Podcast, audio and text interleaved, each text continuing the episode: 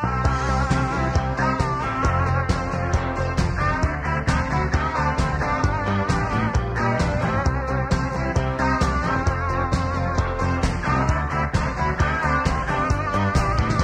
and welcome to Spotlight, the official podcast of Grapple. I'm Benno.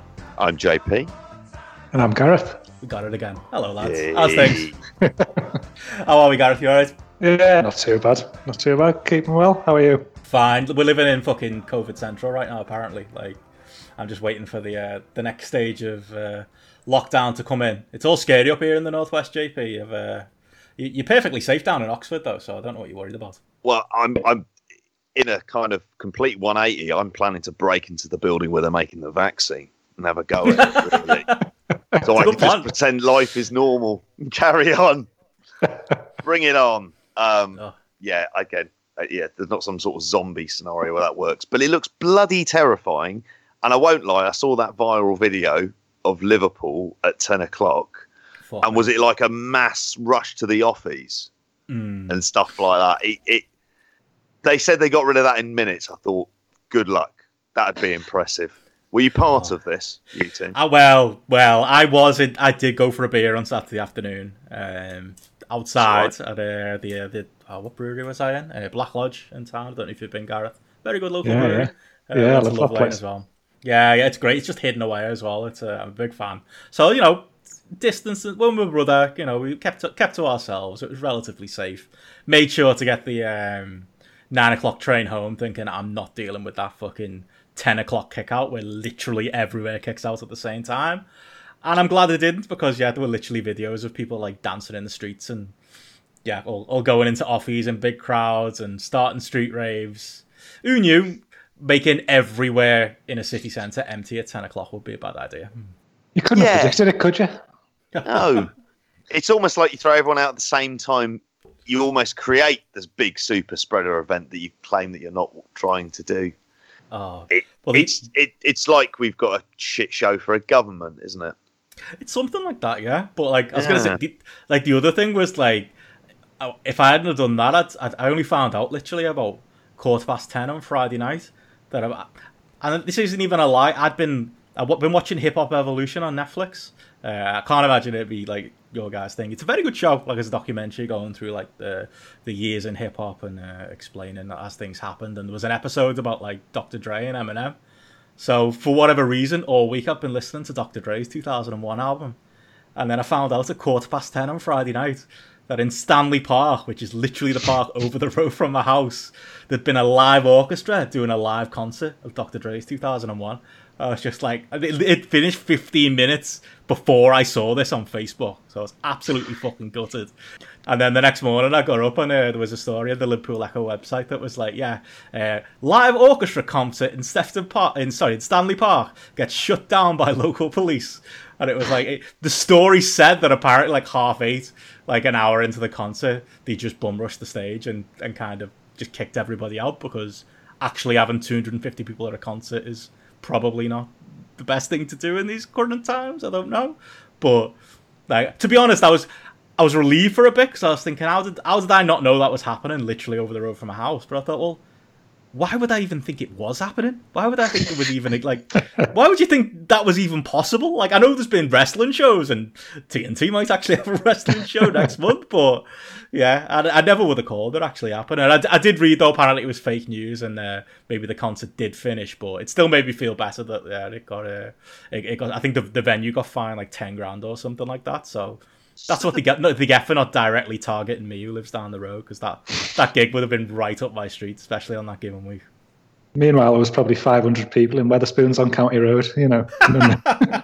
Yeah. All kicked out into the street at, uh, at ten o'clock. Yeah, that is that that, Nailed it. that massive pub on the corner that just you look at it and you go, "There's problems in that building." Um, you know what? I don't think it's the one you're thinking of, but yes, oh, yeah, yeah. you are actually possibly correct. both. Still, County Road. There's several things about that story that have got me thinking. One, there's an image I've got of effectively the police rushing the stage where an orchestra are, which does suggest we're kind Hey, of an end time. that's a group of more than six JP. So you know, but it's the kind of logistics and when do you know what do you know what we need we need uh, like i love dre okay um let's get an orchestra in right, where should we host it? Stanley Park. like now, you guys will know that better, but it just seems to me that's an odd chain of events, and then you throw a global pandemic into the mix as well, and it's what's going on. That's just probably where I'm ending up with this. What is going on?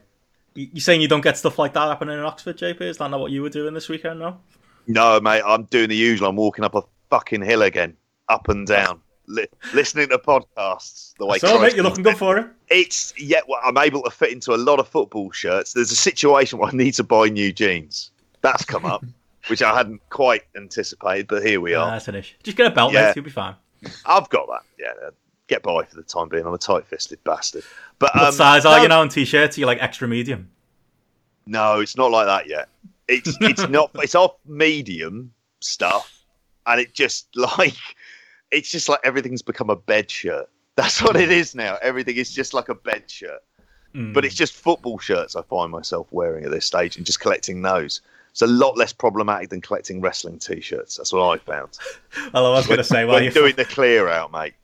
while you were away making a cup while you were making a cup of tea before we got started. That showed Gareth I am literally wearing a progress t-shirt right now. Um, so yeah, I can't really talk. It is a medium though, and it fits me. So I've been, my running over the summer's been good for Yeah, me. So I'll take it. we've all taken the lockdown in some ways quite good. Definitely, like definitely, definitely doing better for it. Yeah, I mean, I mean, apart from all the other stuff to do with COVID, which is absolutely horrific.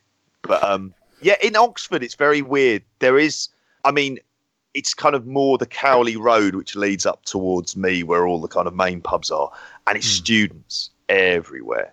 So a lot of the time, it's you're kind of negotiating that. But then we told young people to go out to eat out, didn't we? We did. And we did this- literally on the podcast as well. Yeah. So Yeah. we bear some Yeah. blame. yeah, They're helping out by doing it.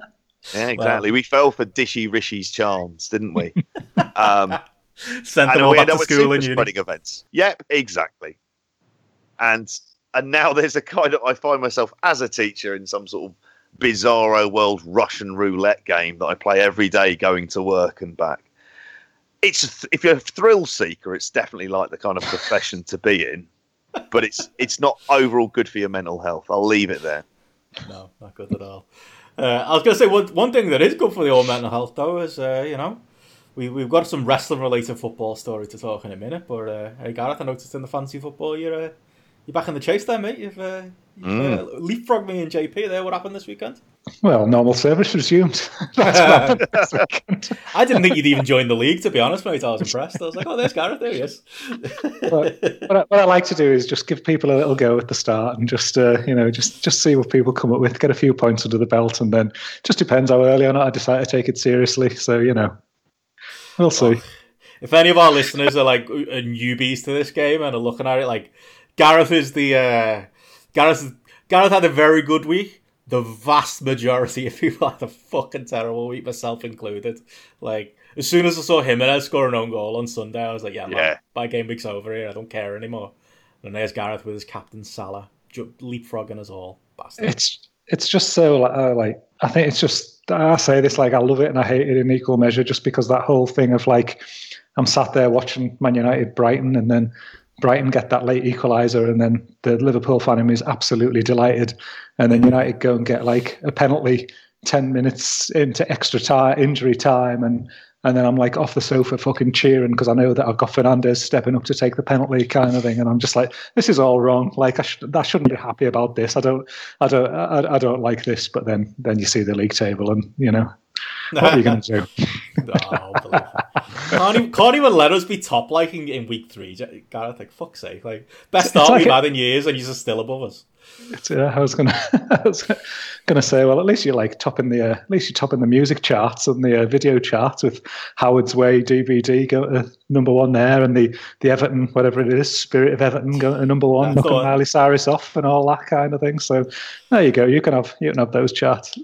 I had no idea about that until like I went to work yesterday. I was like, "Did you know Spirit of the Blues was number one?" I was like, "What? Is there still a number one?" and also, how? Also, you've just guaranteed that's going to either be the intro or the outro music to this podcast. Sorry, Gareth, but uh, you've had your fun this weekend. Like fucking JP, Oh, yeah, you should be more angry than me. Fucking hell, that match on uh, on Monday. They uh, I I'd been quietly bullish. So you've been slagging off Arsenal. I was like, let's see where this Only, goes. only Aubameyang. Only Aubameyang. Yeah.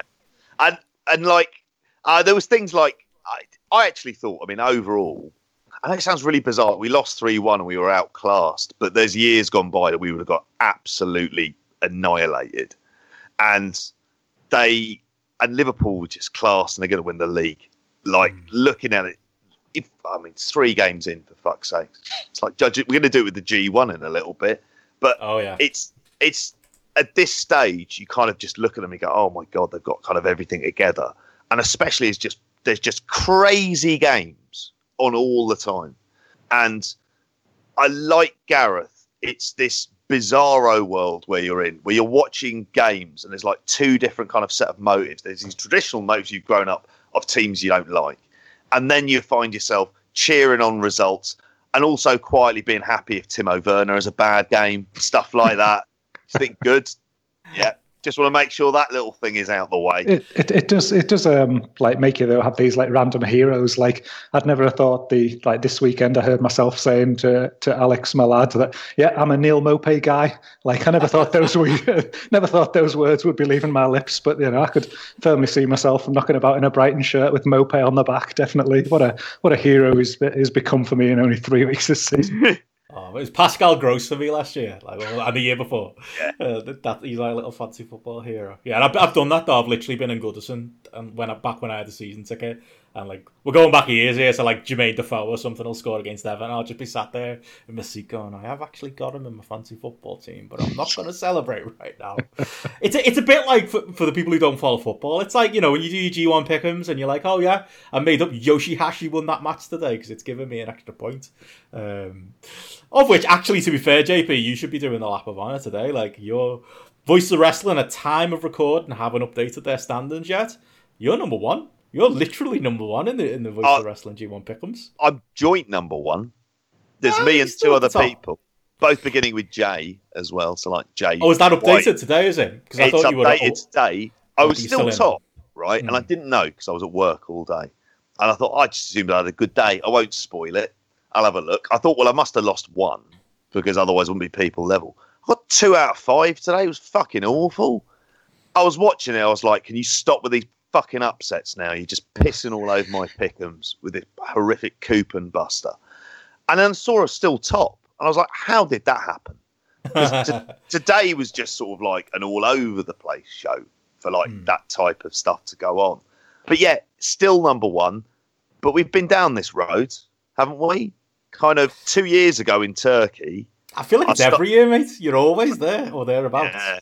I started off great and I thought about it like where the G1 started to go wrong was also signaling towards the time that I ended up breaking up with the person I went on holiday with. So I don't know if those two events are kind of related from that G. It was the one where Jay White was doing loads of long opening, ma- long closing matches. And you're thinking, well, that's the kind of stuff that'll put a strain on any relationship, really. Just in case anyone thinks that you're not talking about Joe, are you right? No, I'm not talking about Joe at all. Um, I'll let him know that. I could Um, imagine you just falling out over Jay White. That's all. uh, we're not at that stage. I'm not like a Jay White lover per se, but we'll get into that into Jay White stuff in a little bit. So yeah, still inexplicably number one.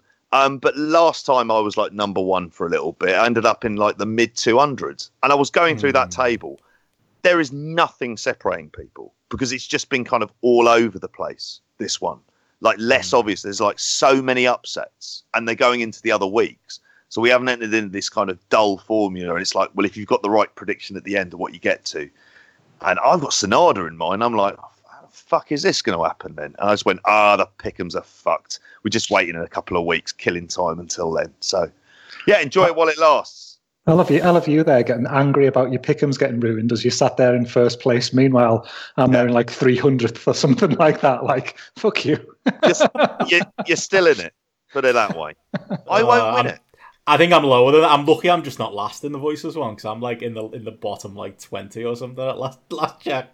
I'm doing better on post. On post, I'm I think I'm third in the C block and near the top ish in like the overall pick. Steph's actually the one who's killing us on uh, on post. I think she's joined se- joined third. Yeah, she's joined third in post. So Inside Yeah, track, think- though, hasn't she? Let's face it. uh, See, we need to do the G block next year, the, the grapple block. Uh, Yeah. and me and Gareth can fall way behind and, and Could she do that? out on top. Get an interview with Gedo for the YouTube channel. I, Do thi- I think it's I think it's going to be uh, Dick to go first before it's uh, Gedo. Yeah. Gedo light or Gedo big, depending on your viewpoint, isn't it? Uh, that's it. Or Uh, mobile Gedo. I called them Budget uh, Gedo on my uh, mock-up podcast with, uh, with Pollock today, so uh, I'm Where- sure she'll be. Where are you in the C block then? Uh, third behind a fucking robot and a child, so uh, that's what I'm doing. like the, Who's the, the random, child? the rando bot is um just killing everybody in like the, the post ones. Like it's like I think it proves that just randomly just picking numbers is probably a better strategy than trying to work out uh, Gedo's booking uh, at this point. Uh, oh, actually, no, it's uh, it's Vivian Murray, who's uh, I think it's Mike Murray's daughter. Who's she's actually I'm actually ahead of the child now in the pickums purely on alphabetical order. I think it's Rando How old Bot and is she? Brad, Brad the Archivist. I, I don't know, JP. I'm Is she like a Facebook. booking prodigy? Maybe like those kind of chess geniuses. that could be the way it is. Yeah, And she'll be Maybe just really good at EWR. Yeah, She's mate, just, yeah, a big, just a big Yano fan. yeah, yeah. oh yeah, you pick Yano, you're doing well right now. Fucking hell. And if you hate Sanada, you're doing well there too. um, I was going to say, actually, speaking of fantasy booking and speaking of EWR, did uh, before we move too far away from the footy conversation, Jamie Carragher versus Tony Khan this week. I don't know who's winning in a fight out of that one. That was uh, on Monday Night Football. Carragher out- cutting a hell of a promo on uh, on on Big Tone. Uh, it, it was to do, wasn't it, with, with Big Tone go, going after Fulham fans on Twitter, which he is known Yeah. to do, which is where the Yeah. the Dogs meme came from. um, fuck me, like he is. Like I, I, I wish I could credit who said it today, but it's like Big Tone just lives. The, it's like he's got a laptop there, and he's play. He's got EWR installed. And he's got Football Manager installed, and he's trying to play both at the same time. And like, he's actually very good at the wrestling version. It's just the football version where it's like, if you talk to like any Fulham fans, and we've got a, a couple who are like Dylan Shaw who, uh, who who listen to us, like he's literally their director of football, and like clearly doesn't know what the fuck he's doing. And if there was ever a guaranteed bet, like they are, they are going to be bottom of the league this year. Like, there's just no doubt about it, is there? But they're funny to see uh, your mate Jamie Carragher, Gareth, have a have a good old go at Tony Khan. Your neighbour, in fact, Jamie Carragher. He's not my neighbour anymore, but he's yours. Yeah, I regularly see uh, Jamie in Tesco. Yeah, big mates, me and Jamie I used to see him in the What's butty shop. getting at- in Sport for Choice. yeah, yeah. He used to sit on the one opposite, the opposite way. Sorry, we're going really heavy on the, uh, the local geography today. But yeah, there was a butty shop opposite my Oh, old flat when I lived. when, Yeah. when I took you once for a sandwich, JK, Yeah. and I used to see I him was in hanging, all mate. the I was time. grateful for that. Yeah. Yeah, Carragher wasn't there hanging, unfortunately, on that day, but he was there a lot. You see him around. He's a local celebrity. Gareth, have a word. We're Uh, going to interview with Carragher. Our, our Alex is desperate to bump into him because he wants to spit at him. Jesus Christ. Is that what he says? Yeah, yeah. He's desperate, desperate to bump into Carragher so he can spit at him. You should probably point out that Alex is an Evertonian, right? I was going to say he's a- a ten-year-old Evertonian. So uh, Oh, man. Oh, but how, how good was that promo though? It's just like, yep, Tony Khan is out his death. What did he call him? A muppet, or he called him a name, didn't he? Like, Yeah, oh. they, Like, they took it a- down, did they? The video? Because I Oh, tried looking at it earlier on, and it seemed to have gone. it's it's just so bizarre, though, isn't it? Because you just don't get people of that level in a football club coming out with the stuff that he's come out with. It, it, you kind of expect it from wrestling a little bit, kind of thing, to to you know have have things like that. Um, coming out on Twitter, but then for him to be talking about like players, oh yeah, we're definitely going to sign these and definitely going to invest this, and we've missed this guy because of COVID, and you know players need to try harder and all, and you're just like, what are you doing? Like, shut up! There's no, there's no way this is going to fly with football fans, and like definitely like imagine like Scott Parker sat there like listening to all this, like he must just be thinking, shut the fuck up! Like, what are you doing? You know? yeah, go book your wrestling company, Big Tone. Fuck off. Yeah, yeah. God. Oh, I mean, but that's it. I mean, I don't know. mate. Is Scott Parker going to stay in the job? What is he just thought? Well, I'll start watching some Mid South just in case, just sort of butter him up in the conversations. Watch AEW, uh, Mid-South like- Tony. All, all that kind of. Yeah, exactly. He kind of behaves like he's the kid who went to ECW at times, isn't it? like kind of super smart with all the kind of wrestling knowledge, but behaves like he's knocking around the forum all the time. Instead, hmm. he's got all these jobs. And if I'm right in thinking, are the Jaguars actually starting off all right this year? Inexplicably. Gareth? You know what? I haven't. You know, I, I haven't even Alright. looked at the Jags results. I'm um, very depressed with the NFL with the uh, start the Minnesota Vikings have made. So I'm uh, I'm uh, keeping my head down on that front. I haven't been uh, I, I haven't been watching watching broader, so I can't can't comment on the Jags. But um, but certainly um, certainly the, the squad that they've assembled there, I'll be very surprised if it fucking continued. I think if they if they have had a decent start, it's uh, it's certainly uh, it's certainly gonna last. Fucking hell. Ma- Maybe it's the downfall of Big Tone in 2021. I'm looking. They beat Jags, the, Fulham, AEW. apparently, they beat the the Colts, but they lost to the Dolphins. This doesn't really mean much to me. lost to the Titans. Are they, are they bad results? I don't even know. But like, it's it's amazing that Big Tone does three three jobs though. Like, what a fucking Where like. does he sleep? honestly, he's like he's trying to do like mini Vince McMahon, isn't he? But like across like three industries. Like the, the other uh, wasn't there the story as well that um when Fulham got promoted, he demanded to get like a playoff winners medal, and like he was like the first football director to get one because of course he was because he just he's just a big kid, isn't he? That's all Oh, he it's is. all going to end in is. tears, isn't it? Is that, is that actually true? Is that like? I might be just I might just repeating gossip here, but that is that is a, a story I've seen doing the rounds.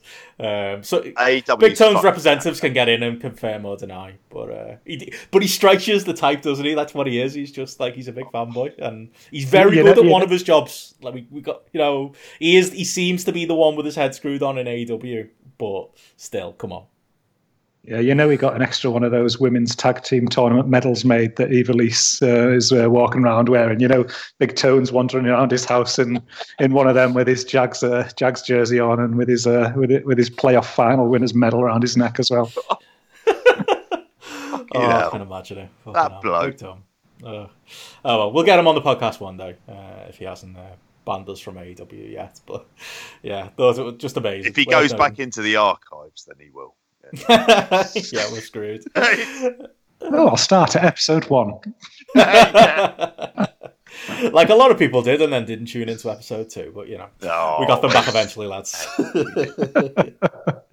um, moving on, like I, I was going to say, like this is obviously, uh, you know, we're in- right in the midst of the G1 season, so the shows are kind of going to be Frankenstein and uh, split in two. Um, well, it'll be one file, but there'll be a, a cut-off point halfway through. But in this in this first half of the show, we are going to try and do a brief catch-up of the, the news and the uh, the non G1 stuff that's going on as well. Um, I couldn't help but start though, as far as the news goes, lads. Uh, have you seen the big news uh, that came out over the weekend? Uh, big, uh, bigger, big release uh, from uh, from one Impact Wrestling. Rob Van Dam and Katie Forbes have uh, have left the company, lads. Uh, I couldn't start anywhere else. He's he's both okay. Uh, JP, you're gonna be all right. Like the, the lads are leaving. The lads and the girl. they they are.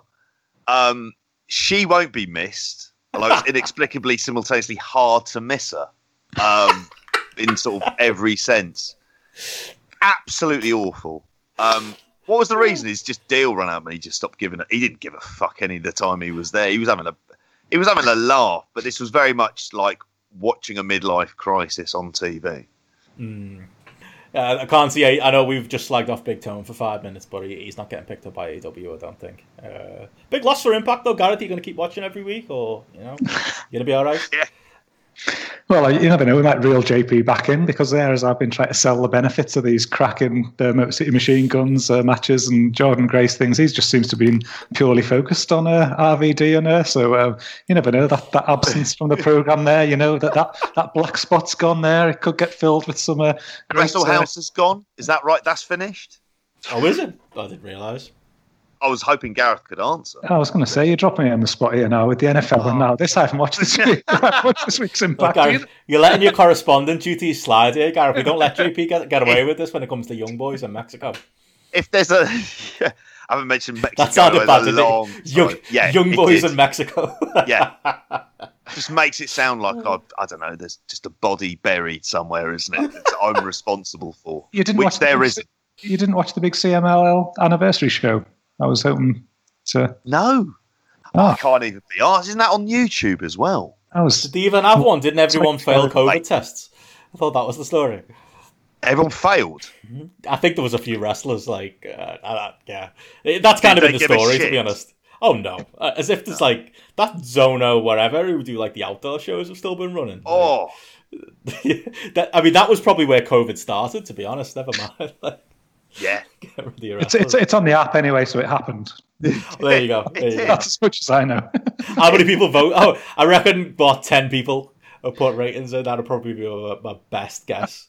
Uh, I'd be, I'd be, I'd be amazed if it was. Uh, I'd be amazed if it was that high. But uh, uh, yeah, they have. They must. I mean, restrictions at Arena Mexico. Shit. I'm assuming there wasn't a whole lot of that going on. Yeah, there's, I a, could be wrong. there's a couple of four star matches here. You should Oh, be filling okay. your boots. Really? Who's that How, between? ma- how many people? Seven. Oh, four, four. wow. I aimed low and it was even lower. Yeah. Those for those uh, CMLL hardcores coming out. There's definitely some Hispanic names here though from people using it, which is uh, good. But um, yeah, Titán and El Soberano having a 4.12 average match there. Um, check it out. Volador Jr. against Templario with a four star. So there's uh, there you go. Okay. But I wouldn't send your Between report the in. G1s, maybe uh, maybe have a little dip into CMLL and do your uh, do your Mexico duties there, mate. There you go, JP. Uh, I haven't caught up on Champions Carnival. I haven't even seen any N1. There was some stardom at some point I was going to watch, and I don't know how this is going to happen because I can't invent time, and that's part. And that, as with all of these, things, I mean, if anyone can, it's you. Like you will like turn a half hour bus ride into like watching like the whole G one. Like you'll make it work. Ah. I can do that, and I was doing that today as well. So I kind of felt like once I'd finished work, I was just quite relieved. So just like getting back, I was dedicating myself to the young Lions match. But we'll get onto that in a bit. Fair enough. Um, as far as actual news goes, that you guys Hmm. have many thoughts on uh, on the sad passing of Animal? Um, like I think for, for me, like I, I would class myself as someone who's like my main memories of Hawk and Animal. LOD is like again, you guys are maybe, maybe I'm just because I'm a little bit younger. Maybe you guys have got more better memories, but for me, it was the WWF run, um, and like it was. I've got a distinct memory of having like the WF trading cards from like 1991, 1992, and like my favorite one being LOD uh, hitting the Doomsday device. Like there was no cooler, even though they were, you know, not really. I didn't realize at the time as a kid. Didn't realize they, you know, they weren't packaged as well as they could be, and maybe the better years were before them. Like just from the memory of them in WWF, and I love the Legion of Doom name as well. Like again, because I didn't know them as the Road Warriors, but for me, they you know they were just like the baddest tag team in the world. Loved them. Um, the second run in 96, 97 was uh, was a bit sad, but they were always, uh, for my childhood, a very, very big part of my memories of watching wrestling in the early 90s. And obviously, I've seen the uh, the, the more uh, lauded stuff for, from the 80s when they were the, the actual Road Warriors, and uh, there's a bit more to the to the back catalogue. But yeah, did you uh, you guys uh, maybe you, JP, do you have uh, many big memories of the Road Warriors? Were they uh, were they a part of your, your childhood or a team you were uh, you were fond of growing up? They were. It was really funny trying to think of them on WCW TV around that time when it came on. They were never appearing on things like W, um, like any of the WCW Worldwide or anything else like. That. They would never appear in it. So the most you'd ever see is these kind of clips. So it's funny when they went to WWF. That was kind of where I kind of got the first kind of impressions, but I was aware of them. But I also had Starrcade '89, which they were in as the Road War. You know, the Iron um, Yeah. Man and Iron Team tournament as well Yeah, that one. Yeah.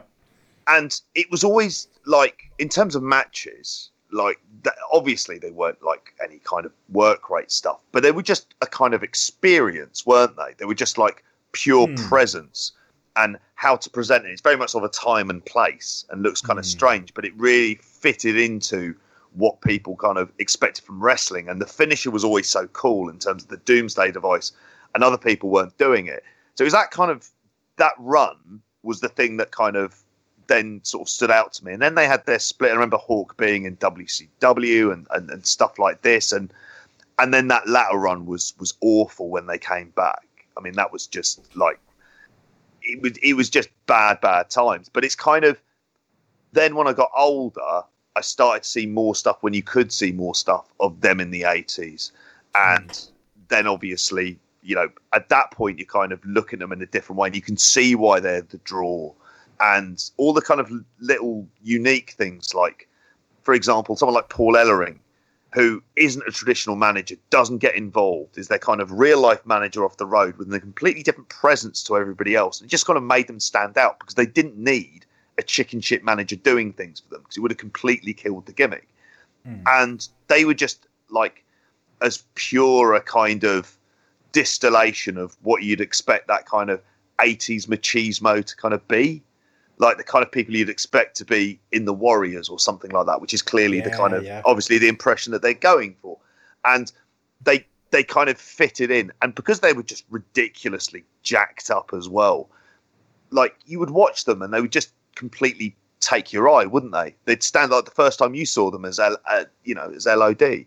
Mm. Oh yeah, like that's one of in the red with the spikes. Like I think a lot of British fans will tell you as well that visual of them coming out uh, at SummerSlam '92 on the bikes. Like yep. they, they they are like imprinted in my brain as far as like like as far as Brandon goes as a tag team. Like they were they were far and above anybody else in those days.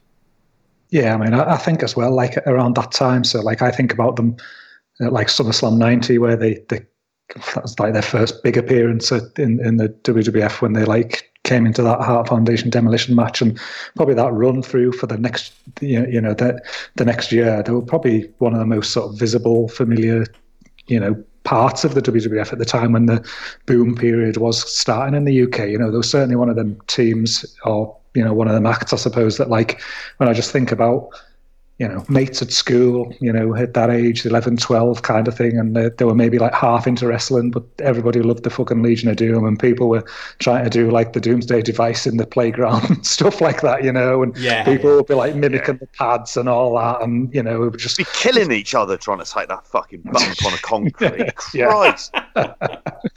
absolutely, you know, like, absolutely. You have to decide you're taking the flip or. that, would it? hey, you almost killed Henry O. Godwinn, you know, you got to be careful. but yeah, they were, they were just one of them where you know where it, it's like properly larger than life, properly jump off the screen. You know, they you, you know definitely like separate themselves from other people you'd be seeing on on that on, on the TV at the time and.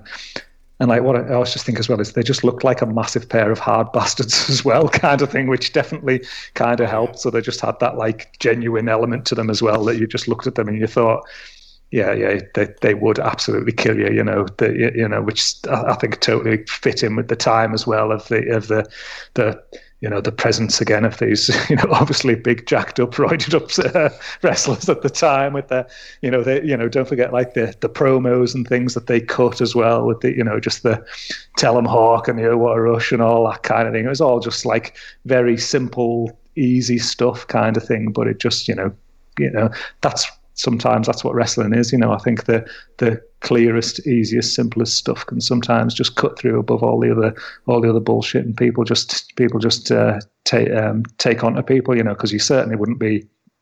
I don't know. You're not raving about them about match quality IO or anything like that. But what what better than just watching like the Legion of Doom just go and have like a two minute squash match against somebody and just watch Hawk and Animal absolutely just destroy, you know, Fred Smith and Bill Jones or something like that. superstars at the time, you know, absolute, absolute class. Can I say, do you remember the WrestleFest video game as well? Yeah, they're a big part of that. Yeah, oh yeah, that that's something we should do on Twitch at some point. Play that because there's a uh, there's a there's a version you can get on PC for that now. I'll get in. That sounds absolutely. But that brings me completely back to my back back to my childhood. Um, oh yeah, brings me back to being like on holiday in like Ibiza in 1996, and them having like it was one of the like the the you know the stand up games with the fucking joystick and all kinds like that. Yeah, probably like four years, like ten years out of date, but that game was proper. Like uh, considering when it was made, like that it looked good for its time. And yeah, the the Road Warriors making their entrance on that game actually same for me. It's like my big memory of that game. Just them sort of walking towards the aisle with the sort of yeah with the yeah, um, yeah. with the shoulder oh, pads. They, like, and that and that's the thing with them. Like you speak, the word icon is used and things like that. But really, when it comes to sort of tag team wrestling, certainly for a certain generation, they are genuinely iconic. And for all the other tag teams, they all have to rely on a body of work to show that they're great. Whereas mm. the Road Warriors, Legion of Doom, don't actually have to do that.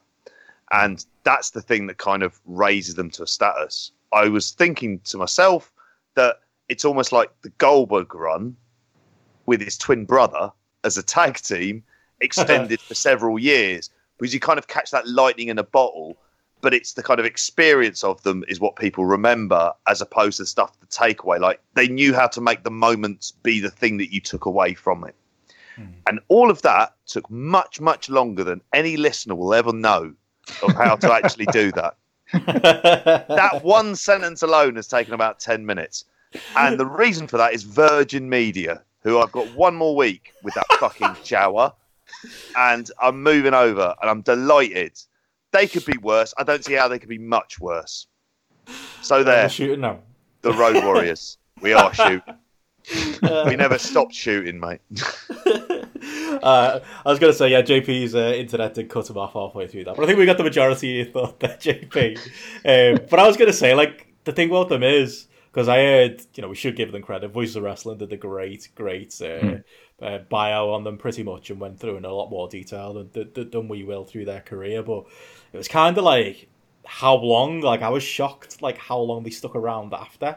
You know, obviously, you know, Hawk didn't die that long after like their their main run in like WWF, but like the parts of wrestling that they popped up again in that like I didn't really consider in my brain that like like they were talking about that they turned up in WCW in 1996 and I was like well distinct memories of them having the blue shoulder pads and being on Nitro or like that six man tag. You said, you know, we're not going to reference matches, but that six man tag from WrestleMania 13 back in WWF in 1997 with Ahmed Johnson against the Nation of Domination. Fucking awesome, like, street fight. Um, and then, like, Animal just carried on wrestling for years. Like, Animal was like, he was on night, he was on Nitro near the end as like the, the, the big, uh, the, the, the muscle for, uh, what was they called? The Magnificent Seven um, turned up against a team with Heidenreich in like the 2000s in, in like the WWF as well. Like he was in the I, ring when Sting when Sid broke his leg, wasn't oh, he? Yeah, was the masked was, guy. Yeah. For that yeah, weird, Sid breaks his leg. He stands in the ring. Is it with the, is it with Eric Bischoff? And he just takes off his mask. It's Road Warrior Animal. End of show. Uh, and then there's that great roar in like the early 2000s where did he, they had like a tag team match. Was it Rob Van Dam and Kane? Where like mm-hmm. uh, I think Hawk just no, what does he do? He no sells the tombstone or something, just gets back up again. I'm sure, or the frog splash maybe. Like I was like, yeah, like the fact that they were even there during that period. I know obviously the better days of what we've just mentioned, the 80s and the uh, the 90s, or at least the bits that have made tape. But like they, uh, yeah, just the fact that they were around that that long after and like they were trying, and you know, they tried to recreate their own success, but like how many times people tried to copy their success and do them again as well, like just unbelievable, really, considering all. There was that just there was that weird one as well, like it was like the mid two thousands where Animal was just like the Road Warrior, and he just turned up on like. I don't know. He, he turned up on SmackDown for a bit, and he's just I don't know. He'd gone like back to basics outfit kind of thing, and he, he, like eh, it's that many years later kind of thing. He was still, you know, put like doing singles matches for the for the WWE. Like it wasn't until he probably died, and I, I, you know you, you think about it in a bit more, and it just felt so random there that he was just sort of showing up in that you know in that period there where you had obviously, you know, you had the likes of, you know, Benoit and things like that on SmackDown at that point, where SmackDown had evolved to, you know, the, the in, in, into that that year, and you've got Road Warriors, some random singles singles wrestler taking on Matt Hardy, and you know, taking on Scotty Too Hotty and things like that. At that point, all a bit random, but you know, I think that the leg, you know, the legacy eh, it's sort of weird in a in a way that they're that probably the the height of their fame is I don't know, that's some of their worst stuff, really, kind of thing. I think if you if you think about the popularity of wrestling, because I was going to say that to you, Benno, but you know, obviously you, you covered it was your memories at the start, and I was thinking, God, you, the the LOD that you remember would have been, you know, so much later down the line, more so than like me and JP with that mm. that age age thing. And if you were like getting into wrestling, you know, much much later on in the sort of the mid to late nineties, you probably would think they were shit because they were pretty immobile by that point. And, you know, some of the awful gimmicks that they had through from, you know, Rocco through, you know, that effectively mm. killed them dead when that, you know, that came into the mix. And then obviously the, the, the repackaged version with what was obviously happening with Hawk and the Attitude Era and then the whole LOD 2000 stuff and things like that. You know, it's a, it's kind of a bit of a shame that probably more people probably remember them for that kind of stuff than, than being the absolute ass kicking, money drawing, mm. you know, the Road Warrior pop is a thing that comes from those, you know, from that, you know, mid '80s through to through to late '80s when they're like headlining shows in the NWA and you know going around. You know, it felt like such a big deal when they won the WWF Tag Team titles because they were they'd done it in three territories. You know, three major territories up to that point when they won them and things. And they genuinely mm. felt like the the the biggest tag team in the world. And um, yeah, it's kind of it's kind of a shame really when people don't know when to stop. But um, yeah, definitely, mm. a, definitely a, left a massive mark on the industry and a, a huge loss. Yeah, that's it. And even though I was too young to understand it, you know, it was still even when even when they were in the WWF in the early nineties, they still got that Road Warrior pop. It was just only when I went back and watched the proper stuff, I was like, okay, this is the Road Warrior pop that people talk about. But they always had that with them, even when they turned up, like you know, mm. past their prime, like in, in, in, later life. Like everyone loved the fucking Road Warriors. Like even that that SummerSlam '92 show, like apparently like Hawk's pilled out of his mind and doesn't even know where he is in that match. And like I, I never would have known that. You watch it back now, and you're like, oh yeah, that's really obvious. He does not know where where he is, but didn't matter. They were still the fucking Road Warriors, and we were all just glad to see them in their in their spiky shoulder pads. Well, Road Warrior Animal got a big. He did get a big pop when he was in Qatar for Qatari Pro Wrestling, which we did review a long time ago. And he had to hand over the titles to Chris Masters and Carlito, who started slagging him off for reasons. And he delivered a double clothesline. They rolled out of the ring. Wow. And the kids gave him a pop, but I mean, that was very much a heavy AWA, NWA kid pop. Like it was an educated pop. They saw that and they thought, yeah, that's that's the animal that we love. that's kind of tag team wrestling that we really want.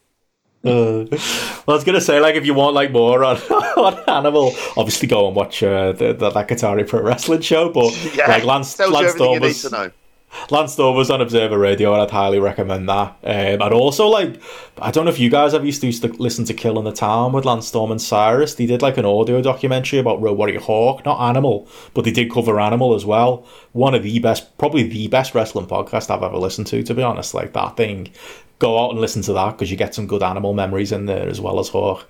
Um, yeah, there's a, and I know about, obviously Meltzer went into detail in the Observer this week, so plenty of places you can go to get that, uh, get a bit more uh, on the Road Warriors. But yeah, I did want to give that podcast a shout out because it is just just that good. Um, but yeah, uh, moving on from there, I mean, we'll very briefly go through uh, what we've been watching that hasn't been G1. Uh, I did watch uh, WWE's pay per view on Sunday for my sins, so yeah, that's a thing.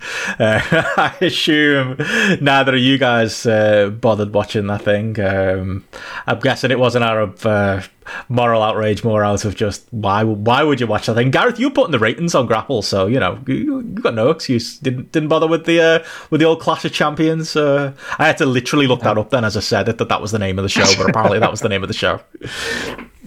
Yeah, no, I wasn't. Uh, I wasn't adding that one to the app live. I think this was one of those when I was like first setting up the app, and I was thinking like, oh shit, am I going to have to sit up every like Monday and put Raw on there live kind of thing, and you know watch it in the moment so people can can rate along. And I never did that, but I always did it with the pay per views, and that's been kind of slowly scaled back probably as my interest, and a lot of people rating uh, its interest has kind of scaled back as well. But so I, the only thing I did watch with with Clash of Champions was that was that ladder match um, where the forty year old men tried to kill each other. Because I, I, mean, I saw on the app that that had a an average rating of over four, so I thought, oh well, you know, there's there's there's a there's a good rating there for that. I'll I'll give it a go. So while I had Alex at uh, football training tonight, I sat in the car and watched that one while he was uh, while, while he was doing his training session, and fuck me, like I mean I give I give it a three star. Like uh, to, to me, how, how on earth that has got a four star or above rating? I honestly, honestly, just couldn't say. I mean, like you know, you'll always pick me up on it and say, uh, you know, say Ben, well, like oh, it's you know, it's everyone has different opinions and it's the collective opinion and things like that, and that's why the app exists. Kind of I'm just so, repeating what you uh, say. That's all. exactly, it's, it's it's my words, but to me, some of that stuff was just, I mean, the fucking just unnecessary stuff that Jeff Hardy's doing to an audience of nobody at that stage of his life. It's just like being an impact, mate. That's all. He's just rechanneling that.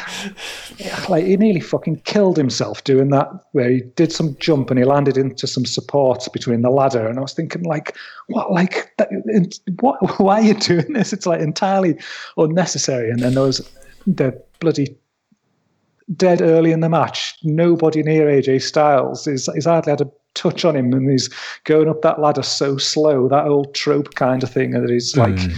and just took me out of it completely. And ah, oh, there's like some spot where Jeff Hardy randomly decided to crawl down the ladder the other way, like so he was crawling yeah. face down towards the mat, and you're like.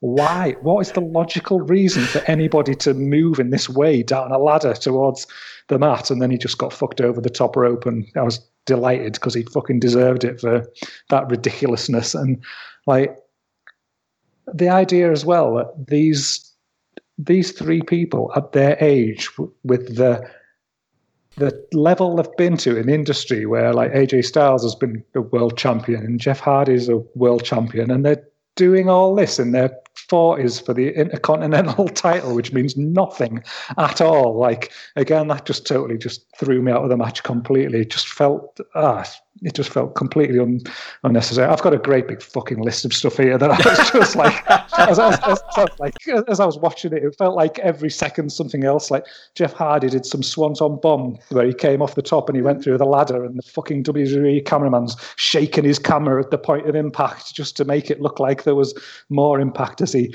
hit, hit the ladder, and then the, this is awesome gets piped into the uh, arena, and you're just like fuck off. Honestly, I, I was fuming. Like I was, I was so pleased that we weren't recording the second after I watched it because uh, I was just like irate at this idea, and then that whole ridiculousness of Jeff Hardy getting handcuffed through fucking earring to a ladder, and then he's like dragging a ladder along and dragging himself into the ring by a ladder that's attached to his ear.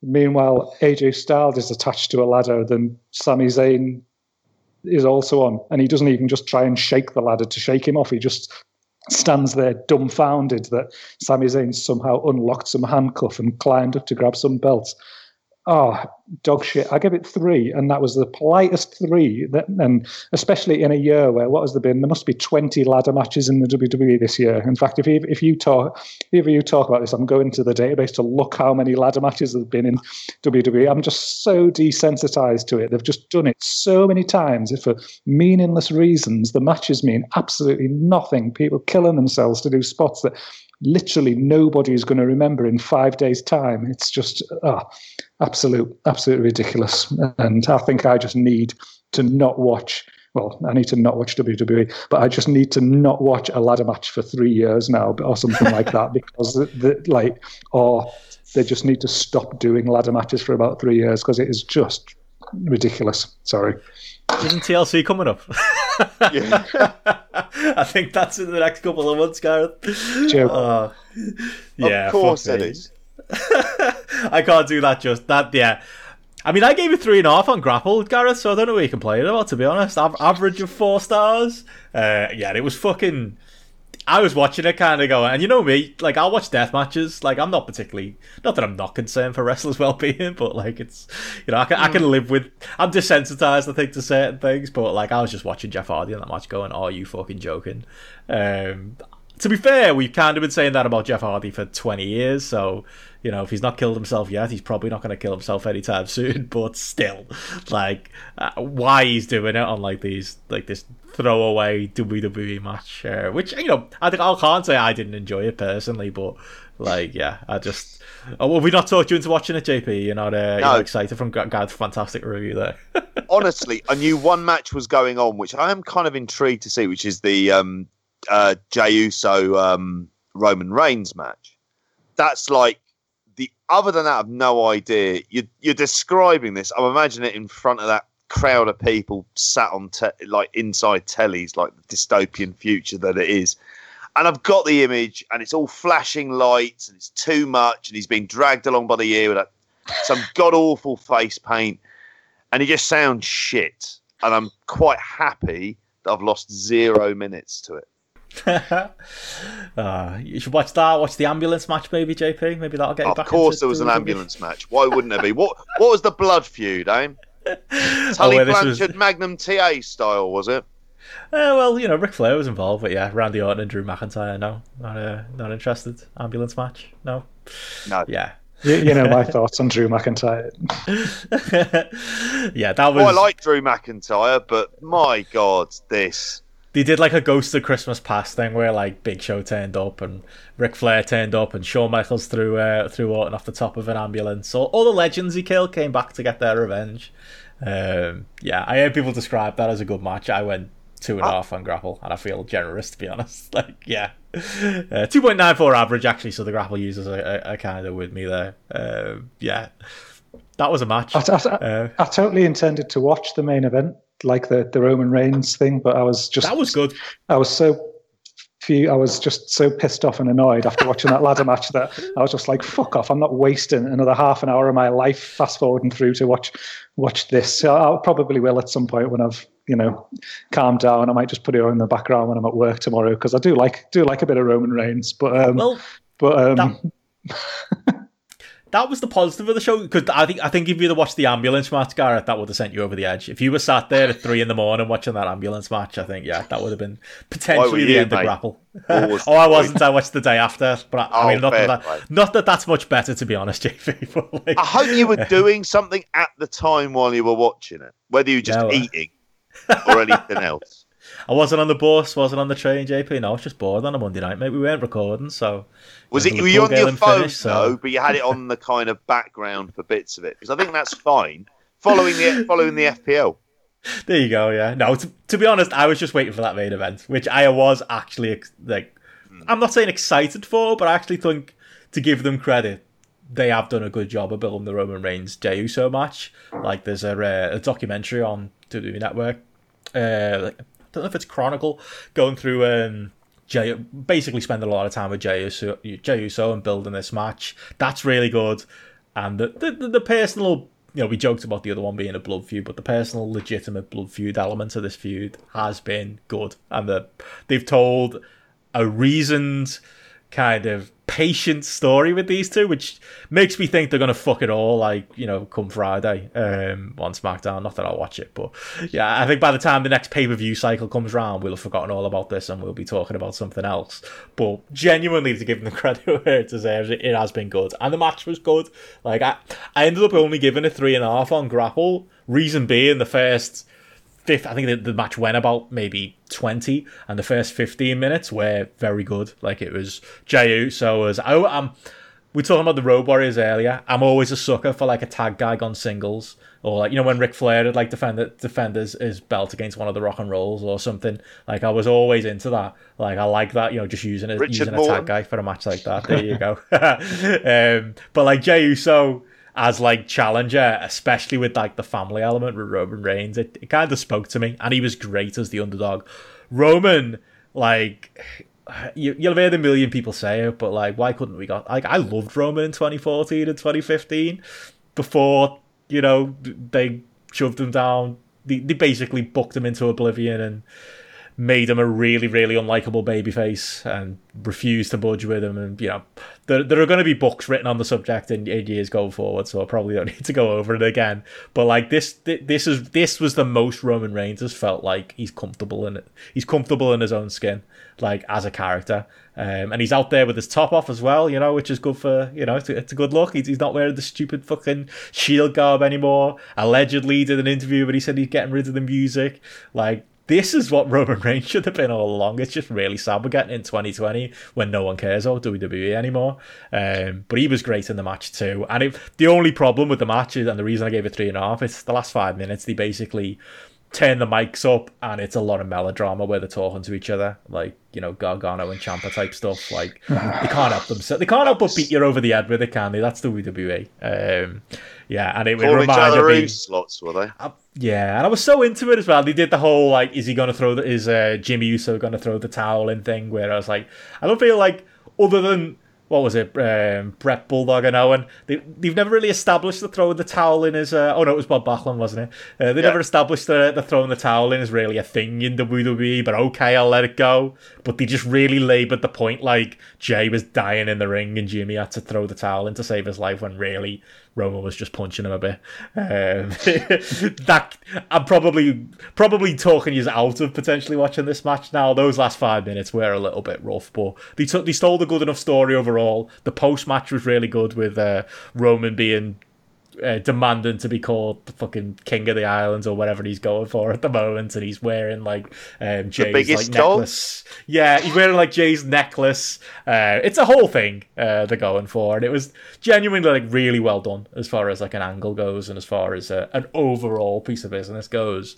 Um, but you know, it is WWE, so I will uh, temper my uh, my excitement about what, where this could go from here.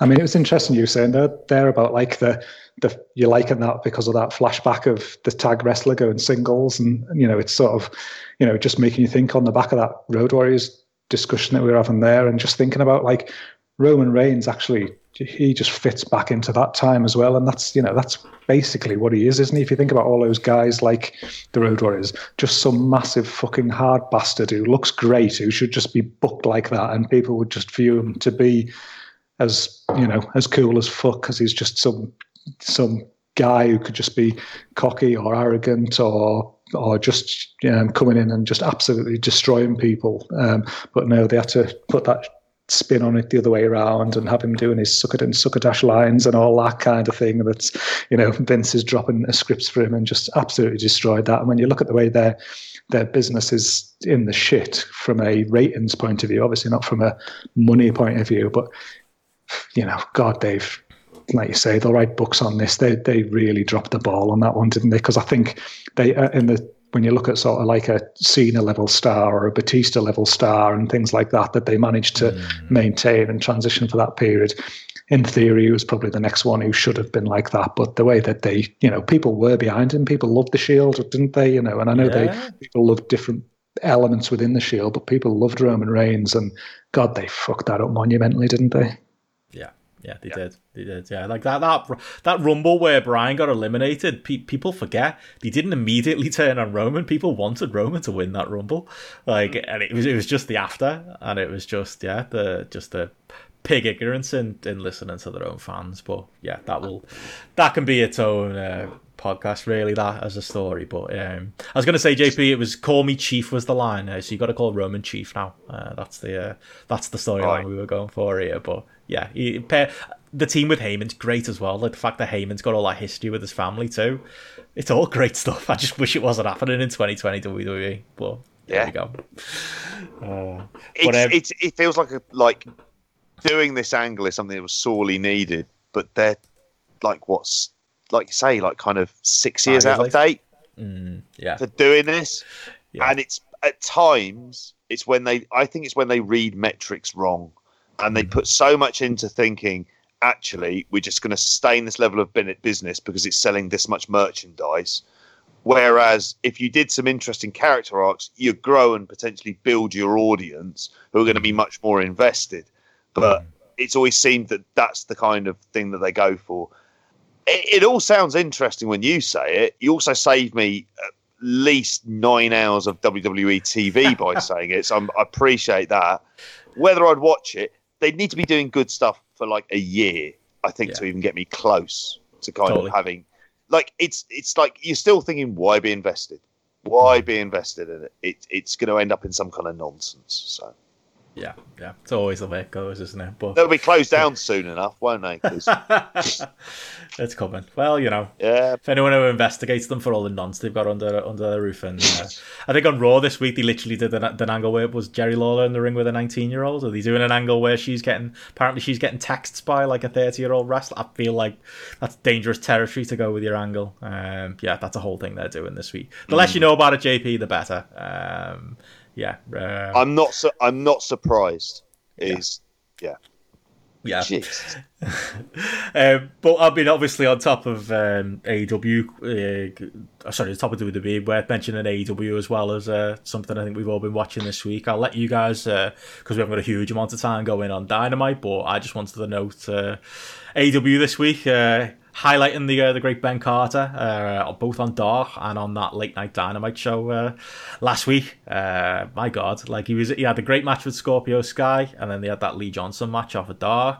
Like this lad's a star. Like I made the joke at the time. Like Cody, people saying this didn't happen. I swear I can't pull the quote, but Cody Rhodes definitely talked up Jimmy Havoc as being their potential big British star. Fucking hilarious in hindsight thinking about that. This lad though, Ben Carter, that's their next British star. I know they've got PAC, but he doesn't count anymore. Um, I feel like Ben Carter is going to be the next big thing. I thought the AEW have done a great job of. You've got to get in early on these lads now. That that's kind of what you got to do. That lads needs snapping up to a contract immediately. I know him like 20 other people uh, on the roster and 20 other people in WWE did uh, unfortunately test positive for COVID last week. So that's the the negative of this story of him doing matches for AEW. But positive is he's clearly someone they need to pick up. And yeah, uh, I don't know if you guys managed to see either of those two matches, but like that Lee Johnson match was like watching an indie match from the mid 2000s with two unsigned dudes where you're like, the guy, these guys are the future. Um, and the Scorpio Sky match was great as well. I didn't see the Lee, um, the Lee, jo- Lee Johnson, isn't it? The Lee Johnson mm. match. Um, but I did hear obviously good things about it. I saw the Scorpio Sky match, which I thought was absolutely great. I think I went like 3.75 on it. Mm and it was the fact that Scorpio did some kind of interesting things, kind of worked the kind of subtle heel. He got to be more of the kind of.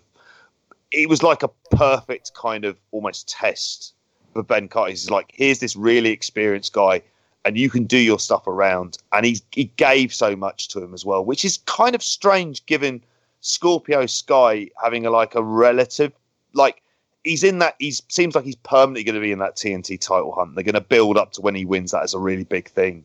But um, like after the match when they did the promo as well and, and, talked about like how much he enjoyed being in there with him, and you could tell that watching the match, mm. and it was great to watch. Um, and just how like it, the temptation had been early on with Ben Carter because you would might have seen him in a GCW multi man that he's just a flippy guy and you realise he's got so much to him. I mean, and there's so much room for growth. Is he signed? That's, not not yet, but he should be. He should be, and like I mean, it's easy for me to say, and I don't want it. Like WWE, he'd get lost. Mm. Like he would, he would just be completely lost in the shuffle. But this is a COVID world, and it's going to be what is the thing that's going to kind of you're going to be able to get by doing. But like I hope he goes to AEW. He's completely fresh. He's someone who that younger tier of talent that they have. If you could add him into that mix, I'm not saying he's at that Darby Allin, but even you got Ricky Starks in there and MJF and Jungle Boy. He's another person where you're thinking in five years' time, this is like your crop of people that you want kind of coming through into that around that kind of being near that main event scene. And this this is where AW they really need to you know, uh, develop some kind of contract there where they can get people under contract, but then they're going to let them, you know, they're going to let them go out there and they're still going to let them work these other shows. So that, but they've got them under the belt, but you know, they they know there's someone who can they can bring up to the roster two, three years down the line, but they're still letting them go out and work GCW shows or still letting work across Britain or Europe or wherever kind of thing that they want, just to make sure that they're they're getting those reps in from working with loads of different people, working in lots of different styles in lots of different areas as well, so that when they um, when they do eventually you know feel ready to to bring them up you know there there is a gap in the roster there is a storyline need or something like that to bring somebody through then they're even they're going to be even more developed and it's not somebody who you've just had to have you know win and lose matches on dark for you know 18 months before you decide to you know stick a stick a bit more steam behind them because I think you've alluded to that previously JP when we've talked about like Thunder Rosa as well and like NWA and if they could have a closer relationship there what a great you know breeding ground almost that they, they, they could put in place there and send send somebody like that to where he's getting a bit of TV exposure. He's maybe working with some more seasoned indie people. He's working with some people who've maybe been in the big time and you know they're at the latter end of the career as well and things. And you know I think that would be a real plus. I think I'd I'd love to see that relationship uh, definitely um, definitely come a bit more tighter. I mean the only the only negative to like the whole GCW thing and people like Ben Carter working the collective is I think that's probably where they all got COVID from, working these indie shows and traveling to AEW in uh, in buses, uh, in, in, like little cars full of uh, full of indie wrestlers. Uh, that might be a concern. That's why you should sign these guys though, get them signed up and don't let them work the indies anymore. Like as much as I'm looking forward to it, Moxley probably shouldn't be working Bloodsport next weekend. Um, mm. I don't know. They need to have a think about that. But that was kind of the story of this week's Dino. I don't know if you got. Obviously, by the time this comes out, it's going to be Wednesday morning, so there's another show coming.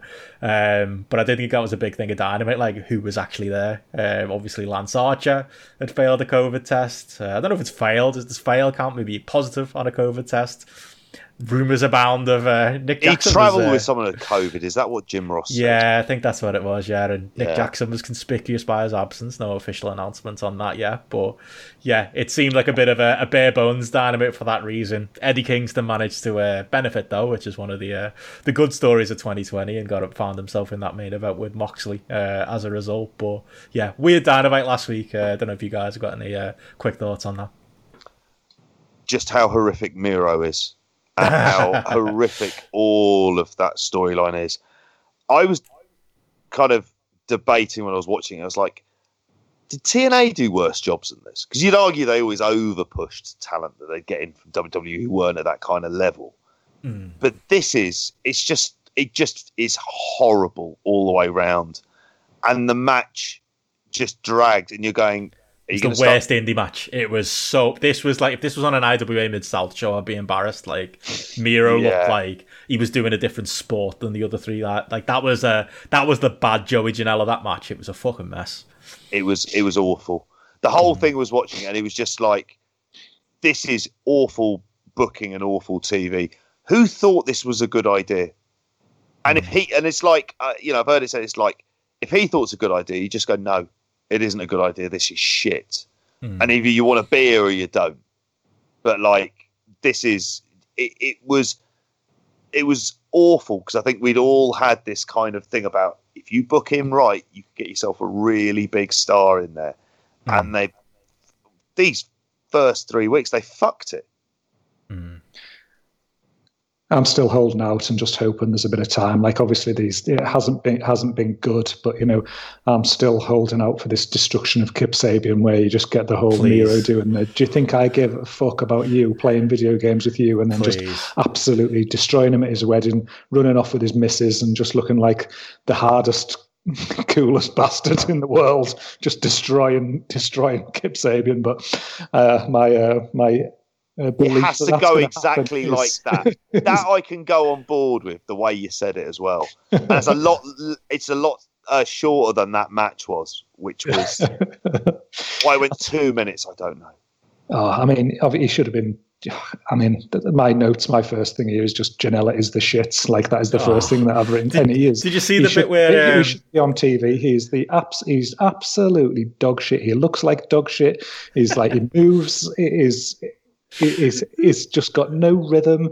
Uh, everything that he does just looks like in slow motion and off pace. Nothing looks real. Nothing. Everything just looks as sloppy as fuck. And I know yeah. I probably sound like Jim Cornette or something like that, no. but he just should not be on TV. He's especially when you see him stood there next to like Miro, who is just a beast, an absolute mm. physical specimen. Like he should just be destroying him in like two moves, three moves. This should be harking back to Animal. This should be a Road Warrior destruction here of Joey Janela, not letting him get his shit in and like fucking up a few flips or something like that oh. along the way and just trying to you know put some move that remotely looks innovative that he then like trips on the rope with or something like that just fucking get off my television right now and just oh. there's absolutely no no reason for him I wish Is I could he... disagree with you because I'm a big fan. I, I like Joey Janela, but I agree with everything you just said.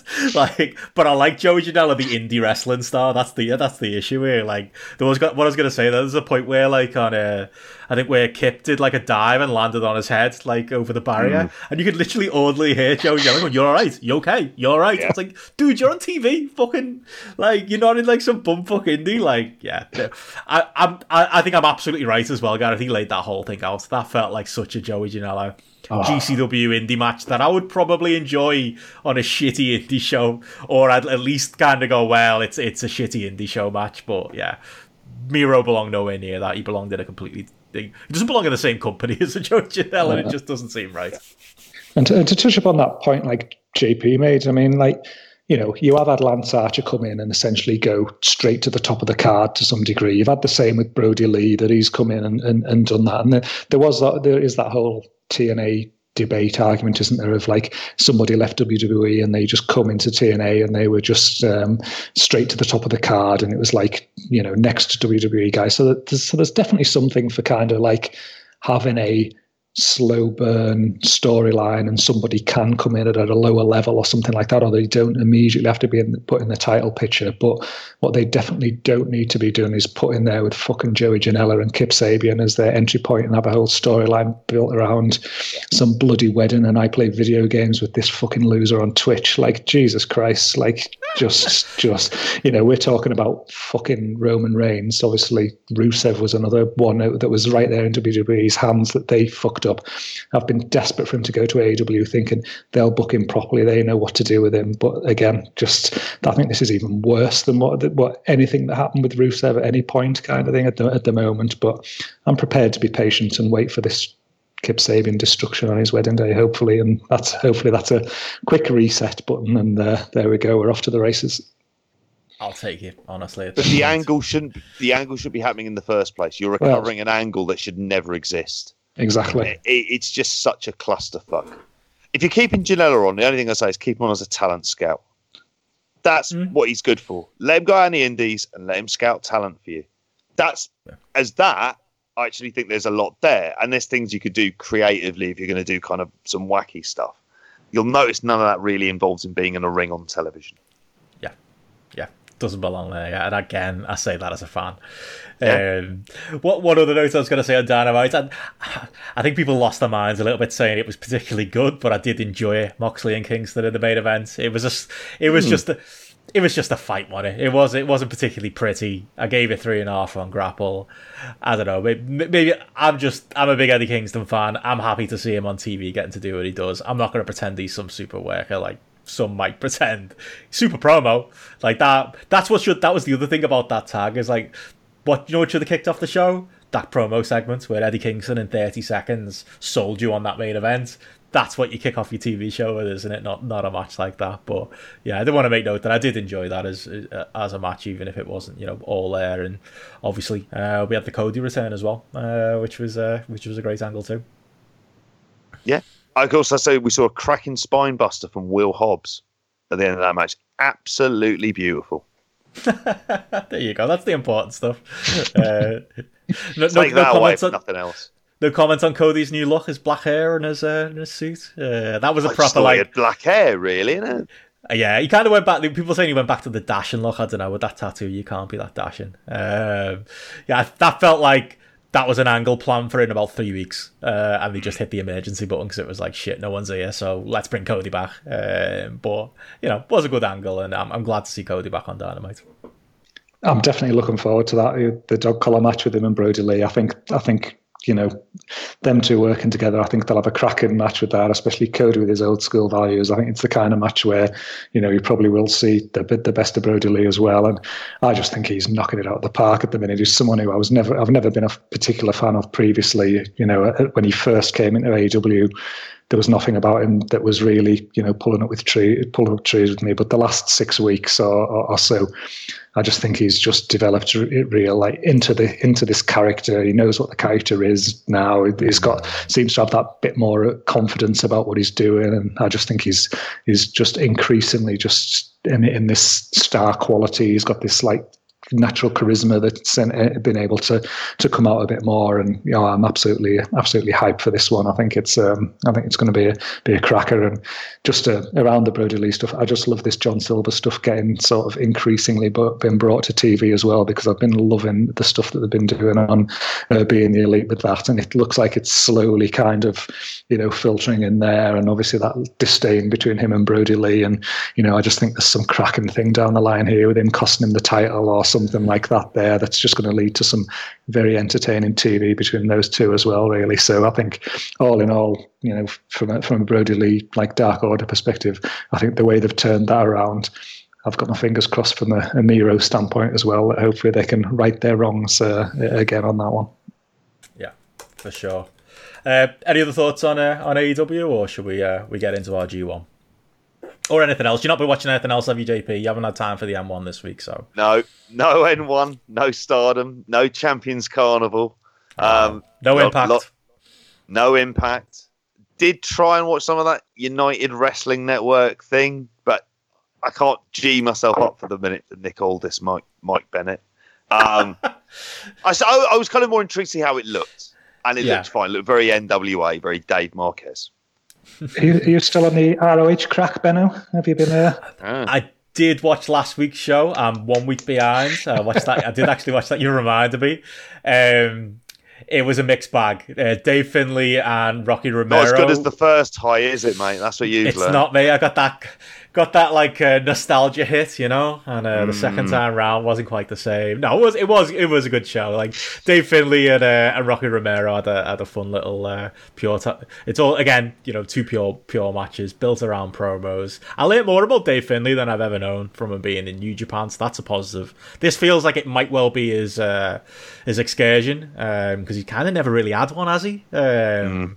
So hopefully, like that, that's kind of what's happening there. Uh, yeah, good match with Rocky Romero, who was it, it appealed to me because he was drawing on his uh, 2004 2005 Ring of Honor history. So you know, I was a big Havana Pitbull fan back in the day, so I enjoyed uh, that being played up. Uh, what I didn't enjoy from a nostalgia point of view, and I will keep this brief. I can tell you both looking at me like I'm going to go 25 minutes on this again. I'm not, I promise. Matt Sydal and Delirious was the main event, and Delirious couldn't have more obviously been like an alternate.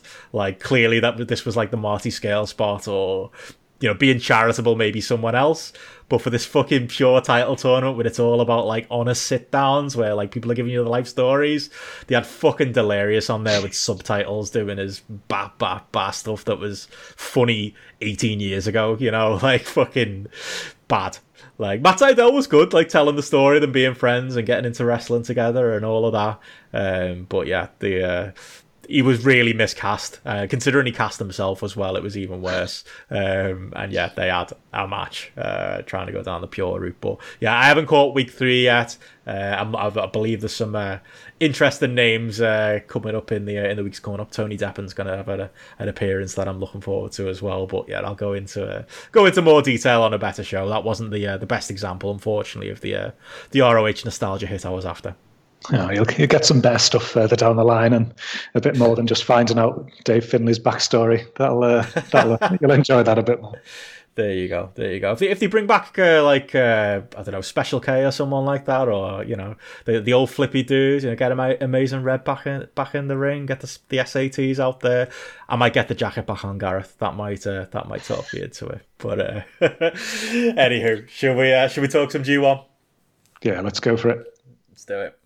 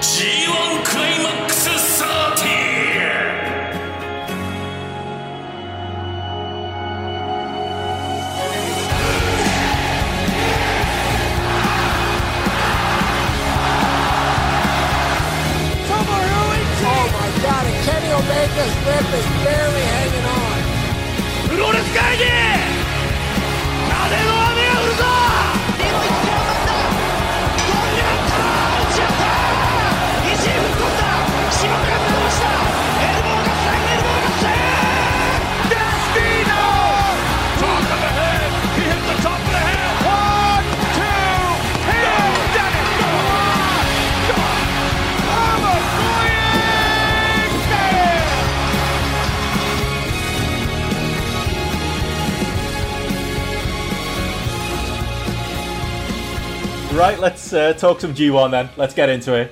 JP, you should be very proud of yourself with that uh, with that intro. Uh, incredible work, your finest work, I would say, and uh, yeah, better take that. Nothing wrong with that. Yeah, kind of thought go for a bit of greatest day. Thought what would New Japan not do? And I thought I was pretty certain this wasn't going to be the theme song this year. Um, and Gareth said BBC, and like all great sort of montage stealing ideas, it pretty much comes from the BBC at some point. You just put Premier League footballers to it. It's a bit. It's it's repro- surprisingly easy and makes you feel quite good at the end of it.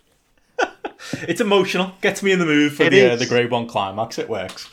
Um, but yeah, I was going to say we're, we're going to go through uh, our highlights of uh, this last week, uh, week two uh, of G1. We're already at the end of week two. That's good. And obviously, people have noticed this is a show coming out Wednesday morning. We recorded Tuesday night just to make sure it's uh, even. So we got two A block days to talk, two B block days to talk, and we should have the uh, the same next week. So it'll be another Tuesday night show next week. But let's go block by block. Let's uh, let's do uh, the A block first uh, and talk the two uh, A block days that we we had over this last week and yeah, the the A block kicked off this last week with uh, with day three. Um, there's been a lot of wrestling this week, so won't surprise me if people don't remember what day, day that was. But that was the day with the uh, the small master of Jay White and Kota Ibushi uh, in the main event, and Will Ospreay, Tomohiro Ishii is like the uh, the secondary match on that uh, first day of uh, A block action this week.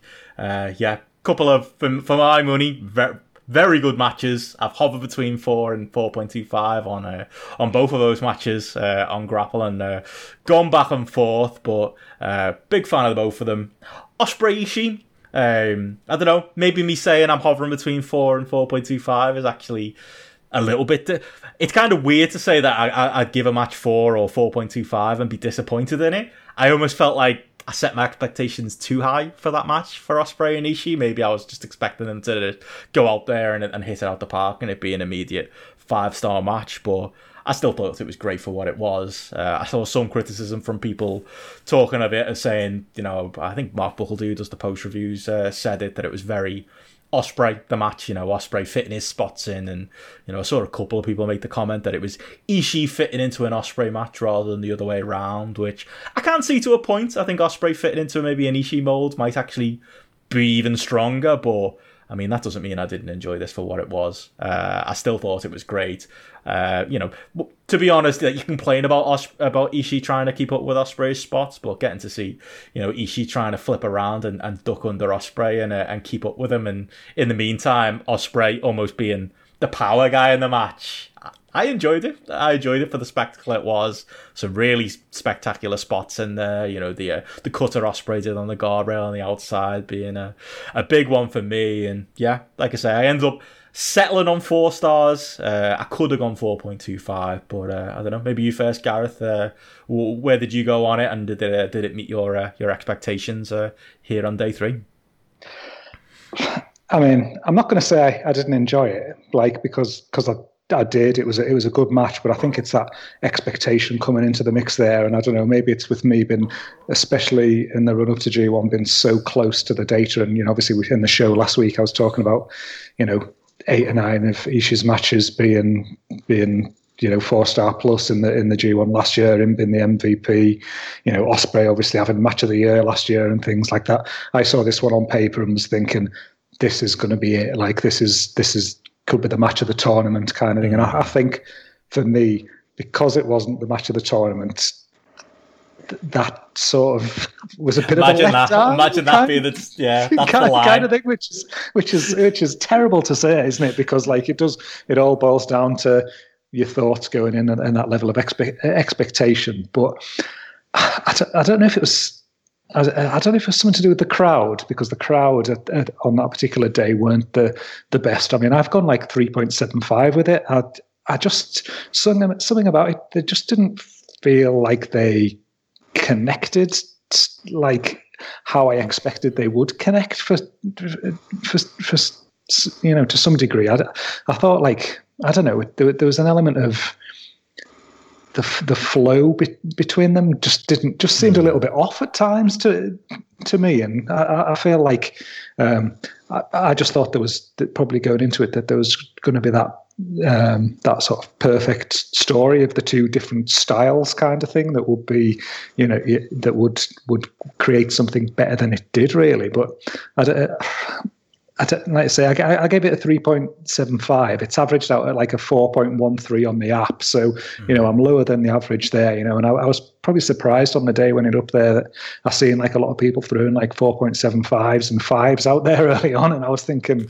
again, like I, that, that felt obviously everyone's entitled to their own opinion, you know, that felt like really, you know, that felt very high to me. I don't know. I just didn't, I, I, I felt like the, there was a little bit too much at times as well. I, ju- I, ju- I just thought like um, there was a lot of elements to it that just seemed a little bit unnecessary, and it, it kind of seemed to be where I don't know, off, especially when Ospreay was uh, on the ascendancy, and there was ju- there was just little little bits that I just thought were were a bit much. I don't, I don't think I enjoyed particularly the Ospreay arrogance kind of. I don't know that arrogant bullying side almost a little bit before he sort of finally woke Ishii up, like um, calling him a bitch or something, and that brought Ishii out of his shell to attack. I don't know, the, the, the, the whole kind of story of the match and the way it worked, it just didn't resonate with me with me like like I thought it would. And naturally, there was there was great spots in there as you'd think, you know, with you know, like you say, the the OsCutter from the guardrail and. Ishii hit like a huge lariat near the end that you know was uh, that um, you, you know nearly uh, like led to a pinfall and, and, and things like that. But uh, I don't know. It was I'm struggling to kind of articulate articulate. Mm. I don't want to get into like spots kind of thing and move by mm. move sort of thing. But my gut feel was that it it just underwhelmed, and it was definitely wasn't a match where I thought. I want to watch that again anytime soon, or or I even wanted to see them two work together anytime soon. Which, if you'd have asked me in the run up to the tournament, I'd have been like, these are two guys who I just want to see just in this tournament and then like go on and do something together because it can potentially just get better and better. But it, I, I just didn't feel it really. I think maybe when, like you say, that the line is match, we're expecting match of the tournament or match of the year here. I think even I gave, you know, me giving it four stars, I'm saying that, saying I really enjoyed it. And at the same time going, eh, but still, I probably expected five stars. And I would maybe put a bit more of it down to the crowd more than anything. I, I, I, get what you're saying about like the flow of the match feeling off at times, but I kind of I'm feeling that with a lot of these matches and kind of knocking half a star off because with a crowd that's going crazy, like some of the spots might have you know landed a bit better and the the, the pace might have worked a bit better for me. I don't I don't know. Where, where were you on it, JP? Were you were you, were you thinking similar to, to Gareth or I don't know? Uh, what, what Pretty similar. It? Similar to both of you in the sense that it was like it, the whole didn't live. The whole is the less than the sum of its parts from what you would mm. expect within this kind of match. So I went four stars, mm. and it's the idea of this is a really good match, but this is not. I uh, in in your head you work out something else and something different. And it's very hard to kind of remove it from that. I kind of felt that for me, like I don't know. It's all with the benefit of hindsight. If it was a sprint, I hmm. would have preferred it. If it had had hmm. that kind of, I used it in that opening montage, that idea of the kind of Shibata Ishii running at each other stuff, that would have been it. And it mm. didn't have that. And I think it kind of needed that within the benefit of hindsight. And in other Ishii matches, there's always been the bits where he's kind of getting goaded much earlier on. So he's kind of like into kind of prime shit kicking mode. And here it like it took that little bit of a while to get there. It's a story that kind of doesn't work because of the inter chaos dynamics and stuff like that. I don't know. I mean, yeah, it was four stars. It was a good match, but it, it really didn't just didn't do anything for me. If it makes any sense, it's like I've seen this before in some yeah. ways, which is odd because it's the first meeting ever. But like, how how is that the case? Maybe you've imagined it so many times, JP. Maybe yeah, it, it is. is. Um, you kind of assume that this match would have taken place at some point because they would have been, you know, together at various times or even like a kind of other other tournament matches. But yeah, I, I don't know. I it's it's kind of very similar to Gareth. It's very hard to articulate. It's it's a very good match, but the expectations are always going to be so much higher. And yeah. like it's probably at the weaker end of the Ishii matches so far. Wow. I mean, I, would say like to your point about like the chaos stuff. I did like like Rocky Romero. Like I listened, I watched this back a second time with the English commentary, right. and Rocky Romero was putting over, and I do think that helps.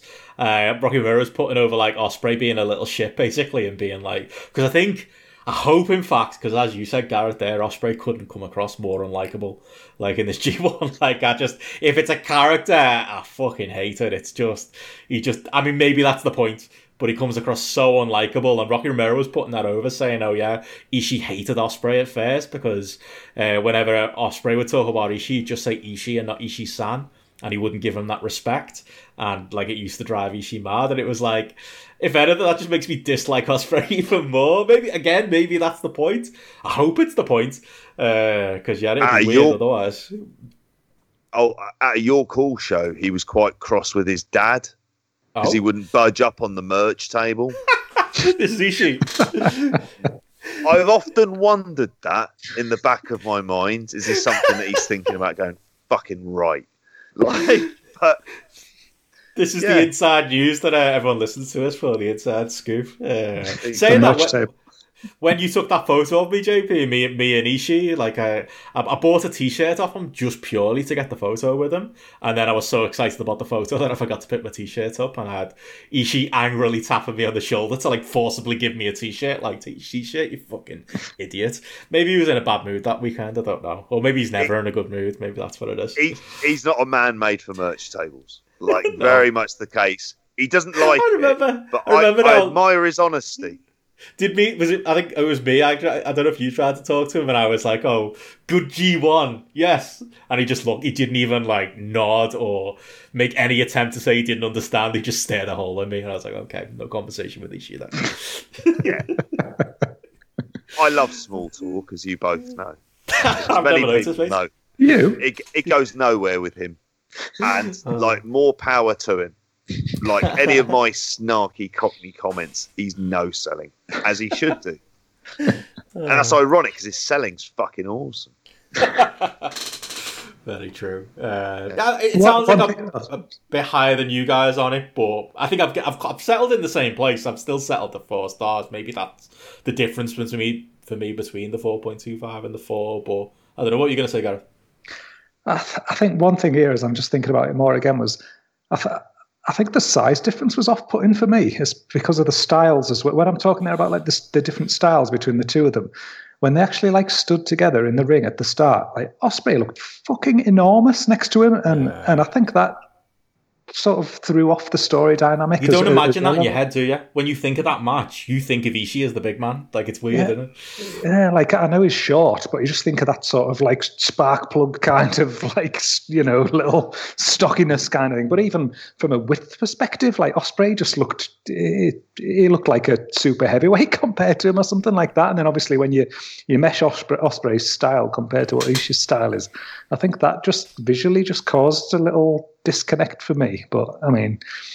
Either way, you know, like I say, three point seven five. It's still a good match. It's still like a, a match that I enjoyed watching. But um, but yeah, definitely, uh, definitely nowhere near what I thought it was going to be. Ladder might have helped. Maybe.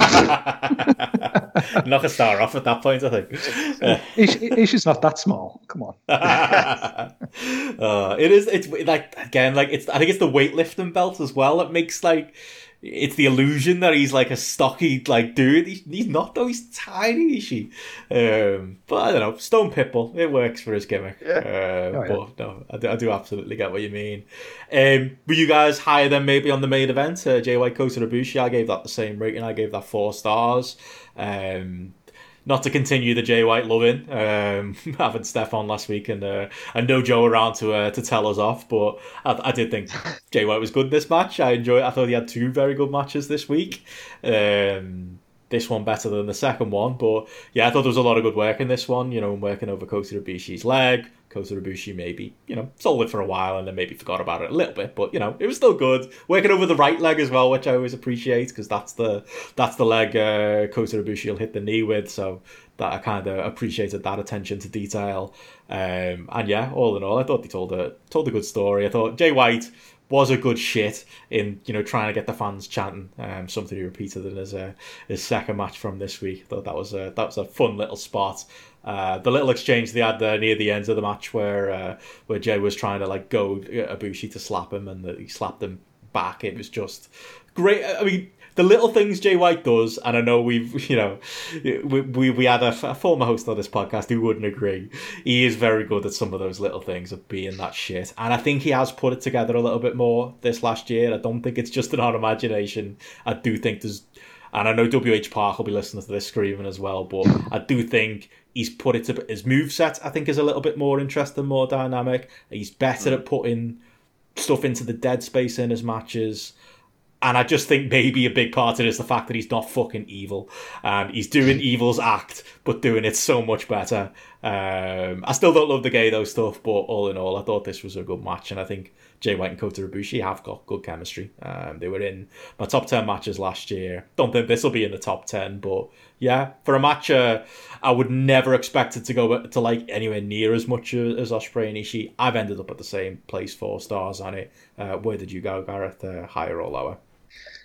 Yeah, I'm the same, same as uh, as you in that I've ranked it the same as the the Ospreay Ishii match, which again would have been a surprise going in, like 3.75. And again, because probably my expectations were different with this one, I kind of almost felt like even though it had the same rating, I kind of enjoyed this one a little bit more, really. And um, you know, I was I, th- I, think on last week's show, I was talking a lot about how much I'd enjoyed seeing Jay White again, and I felt like that you know, I, I, was surprised by that fact, and it just felt like he he seemed a bit more sort of confident and developed in the in the heel work that he was doing, and I was just you know pleasantly surprised really just to see that continue on to to this match. I thought, that especially in a, a situation where I've been thinking this crowd's dead, and I, it had negatively impacted the the Ospreay Ishii match. I thought the crowd work and character work that he was doing was absolutely um, spot on. The, the, the way he was coming out there, you know, he, he's just got that absolute shitbag heel down to a T. You know, he's like mocking Ibushi, you know, trying to get the Ibushi chant going, mocking the cloud, the crowd for the way they're clapping, and then laughing at them when they're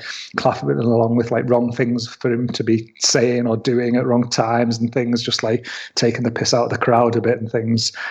I got, I've got to say, I've like I've loved Jay White in this tournament. I really have. I think he's been an absolute breath of fresh air, and I think um, I think um, I'm so surprised to be saying it, but um, if you'd have asked me before the tournament, do I want to get Joe, see Joe White go to the final and win it, or, or, even get to the final, I'd have definitely said no. But I'm, you know, turning the corner on him here and thinking like, yeah, I'm, I'm well up for this, and I can, you know, I'm quite excited probably um, about the direction that things can can go in here. And like you said there, Bennett, I think these two they have just got great chemistry. You know, um, you know, I think um, some of the um, some of the things in the match where you know Ibushi shown the usual sort of disregard for his own neck kind of thing as well with some of them suplexes that Jay White was hitting on him where God it was it was it was brutal you know it just looked looked horrible kind of thing but um, yeah, overall, yeah, definitely, definitely enjoyed it, and it's a it's a three point nine seven average on the app, so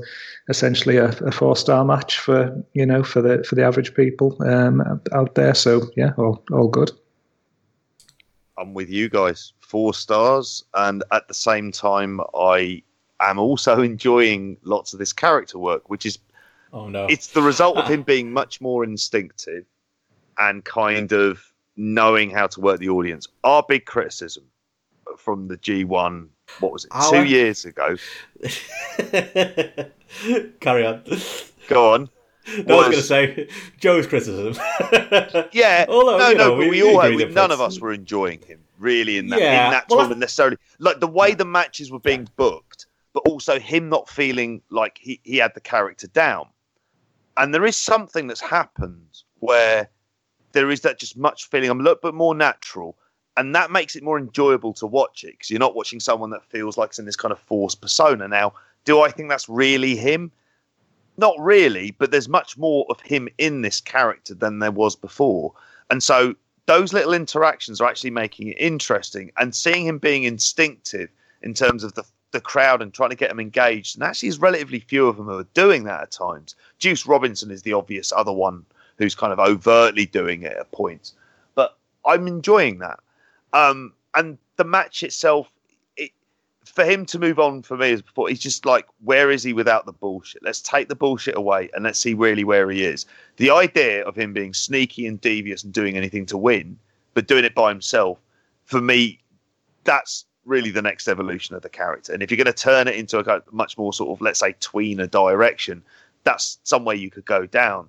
But all of the things you said with the match in terms of the chemistry worked. I mean, that G1 final I enjoyed, but it also had that high stake drama of I don't want him to fucking win. Like, and I'm not being funny, that adds something. Yeah. But unfortunately, it isn't really like that. There's people I, I dislike a lot more that I really don't want to win rather than him. And I don't know if I would have said that two years ago. Hmm.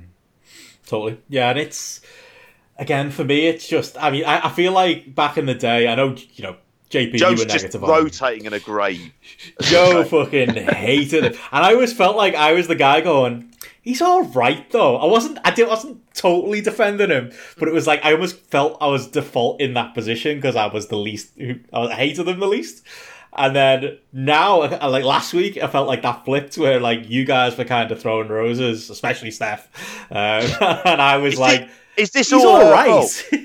yeah, maybe it is, but I was still in that same position. Well, he's all right. I'm not. I wouldn't go that far.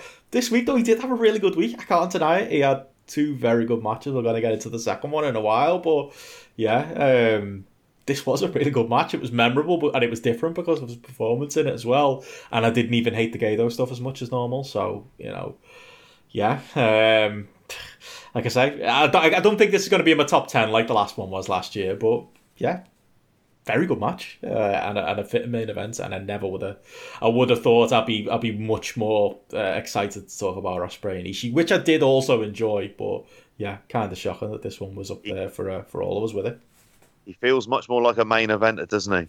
In the way he was closing the show and the other things like that, even though he's delivering the promo in English, there is Pro- something about it.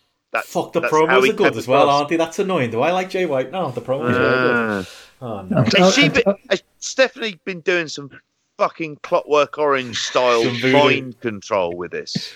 WH will tell you that. He'll be it. fuming. We've lost WH as a listener now. We're never Not going to get him on the show. Yeah, That's been yeah, our he's dream for gone ages to get him now. On. if, you, if you play back Steph's recording from last week, it's probably like saying something backwards or something like that that's getting into our minds or something that's uh, Yeah. Jay White is the best, Jay White is the best, something like that, you know. Next Oh, week, I'll just be coming. I was just going like Dick Togo's really good, isn't he? The way he interfered in that evil match was great. I hope you've got a beret on when you're saying that. I always Where- have. I haven't got that hat though on the end of your dick. Who's buying Dick them again? Who's buying? Amazing. Um, I mean, we'll we'll probably continue the love it in a second, but just to finish off with this day three, any big thoughts on the rest of the matches from this day? I think the most notable result is Taichi going over Minoru Suzuki. Uh, you know, Taichi gun is it coming? Maybe that's what we're getting. Um, I thought that was you know probably my of the other matches on the show the highest I went three point two five for that. Um, I don't know. Any thoughts on that or the the other matches? My thoughts on that one was it was a story rather than a match. So there was the mm. kind of the spectacle was seeing how these two were going to interact. And I will say, one of the nice things not having those multi mans is that when people actually interact, you kind of don't know how it's going to start. And I mm. think this is something that's actually quite good. And it's like for a long time, it's been sort of touted we'll end up with Taichi Gun. And this is kind of part of that story. So even though as a match, I could care less because a lot of it was just sort of brawling on the outside and him kind of living up to it and then staring at the what is it, the silver fucking hand thing that your man had. Came through the crowd, Iizuka. Great match at WrestleWar '92. I digress. but it like I don't know where I've gone with that. Yeah, as a match, like not great, but as part of that storyline, it feels like the way they're possibly going with all of these directions. It feels it always feels like well, much more now than ever, that all of these factions are about to implode. Like all of them, they're all setting seeds for all of it, which probably means that none of this will happen for three years. so, given Gedo booking, Well, how about you, Gareth? Yeah, I'm but, uh, very, very much sort of the same as same as JP there. I mean, I gave the match a three point two five, but it was this it was the story, not the match, really. That was was was absolutely compelling, and you know, I just loved little elements of it. You know, Suzuki very clearly just meaning business from the start and not clapping along to to his song and you know no pleasantries straight into Taichi's face and you know very much kind of like bullying him and things like that. And then right through to later on in the match when Taichi ripped his pants off it was a very non-dramatic kind of thing. It was a very just business all business kind of thing as well. And I quite like that I that idea that it was it was a contest, a challenge between them, between the, the two of them, and it, kind of from a story perspective and that sort of interfaction perspective, it sort of just, I don't know, it just added that that element there of of nuance, and then the fact that sort of. I know obviously they brawled on the outside and used, you know, different weapons and things like that, but ultimately Taichi beat him clean, didn't he? Uh, You know, you know, as, as, as near as damn it clean. He didn't cheat to win, sort of thing. And then, so the fact that he'd he'd managed to do it in that way, kind of thing. Again, I thought just as a story, you know, just as a element of plot to develop that story further and just develop the Taichi character further and you know in thinking about you know God I've I've beat Suzuki without needing this glove or without needing to do something you know you know stupid from a cheating perspective or something like that that um, that you know maybe I can lead this faction. Maybe we can fuck Suzuki off and go go in a different direction. You know, the win over him, I suppose, means that he gets a shot at that belt as well, which uh, again will be an interesting step moving forward for the for the faction and and, and things like that. So I, I, definitely just think as a if you think there just as a you know a fourth fourth match on a show kind of thing. It, it, I think it had it held a lot really in, for, for for taking things forward. So um, yeah, pretty much uh, pretty much lo- you know loved it really from a storyline point of view and enjoyed it more than I probably expected again from a match match standpoint. Yeah, it's a coupon buster as well fucked my fucked my uh, my contest really? day. This one, yeah, I didn't. I, you just assume I just assume Suzuki's going over when he's facing the you know lower end people in uh, in his faction. But yeah, you know. They, Gedo throwing a couple of surprises in there for us. Um, did anyone, before we get into the Okada stuff, which we can probably tie into the two days, anyone have any big thoughts on Jeff Cobb and Shingo, or were you the same as me? I went uh, three stars on it, gentleman's three, Jeff Cobb is a fucking guy. That's all he is. Like Jeff Cobb. That, I don't. I just don't think there's anything there anymore. Like maybe this is early to call it, but last G one, I was like, I'll let him. I'll let this slide for now. it was like, it's his first time out there properly, first big tour. You know, he doesn't know. Maybe he doesn't know how to, you know, fit into the New Japan style, or you know, he's not comfortable dominating matches, that type of thing. I just don't see it with Jeff. I don't think it ever it's ever going to come good. I think he's going to be Mister Three Star on these undercards right through. And yeah, I mean Shingo's ceiling is much higher than three stars, but I, I feel like his uh, three stars is as low as he's going to get uh, in this tournament, especially in a block that hasn't got Yano in it. I think he'll he'll pretty much always pull something out, Shingo. Um, but this wasn't the one, and yeah, I'm I'm I'm laying the blame fairly on Jeff Cobb. Not even saying it was a bad match. It was just another three star Jeff Cobb match that I'm sure you know almost a week on. Can you even remember much about it? I mean, with with that, I mean, I'm the same. You know, I gave it a 3.25. It was just a middle of the road match. Average on the app is 3.46. So, so people sort of slightly slightly higher than us there. I mean, I think again, it was what it was. It was a match kind of thing, and it was a it was a decent little back and forth match. You know, like you say, three star special. Really, at the end of the day, I, and you know, it was. It, I, I you know vividly remember it improving. Like they really picked up the pace towards the end, and that probably just nudged me that 0.25 higher. But I think the main thing that stood out for me was was the fact that Cobb won, and I think I was a bit like, oh, does this show where Shingo fits in the pecking order in, in, in New Japan? There's a lot of people where in the past there's been talk of, oh, it should have been Shingo instead of Evil at the top end, and that would have been a better better story and things like that. But if he's I, I know anyone can lose to anyone in the in the G1, but to to lose to Cobb the way he did, it kind of just made me think, yeah, you know, this is where this is where Shingo's pegged here. He is a guy who's going to go, you know, four and five or five and four in G1s probably for the next uh, three or four years or, or something like, like that, really. And, and again, while his ceiling is higher, not necessarily sure that he's going to be be pushed in that direction. Yeah, I agree with all of that. I mean, I went three stars on it. I mean, a couple of looking at my notes, it, Cobb, I just don't think he has that fire. He kind of works at that one pace and he can't step it up beyond that. And in this, you're going to need to be able to do it. And you're kind of, in some ways, your opponent is the person who's almost like the best person at kind of exposing the kind of level that you're going to be able to get to. And this was three stars. And yeah, like you say, he's he's going to be kind of a guy. And I was thinking of the best presentation I've seen of Jeff Cobb for a while. Going back to it, it was that one week he went in AEW, kind of came in as True, a killer. Yeah. Yeah. It was it was a different kind of presentation, and I think that actually worked. Mm. And it's but that's not here. There isn't really any characterization other than kind of American ex Olympian wrestler mm. who's who's who's good. yeah, that's it. Put put him under that hood again. Get him doing Matanza again. That's what I want. I want Lucha Underground. Jeff Cobb back because yeah, he'd be far more exciting on these due cards. Uh, we've probably given him more attention than he deserves there. So let's move swiftly on. I mean, the, the last match on on day three, and it bleeds into day five. I think quite nicely. Uh, Okada Yujiro. Uh, was on mm. day three, and then Okada Jay White was on, on day five. And I felt like the evolution of this Okada story really hit me between these two matches. Like the Yujiro match, I just wasn't feeling it. Like I think I saw uh, Ian Hamilton put in his back body drop review. The feud no one wanted continues, and I was just like, ah, oh, this fucking stupid story with you know Okada. Oh, has he still got it? Oh, let's have bad matches on purpose. Oh, the, let's get this money clip over.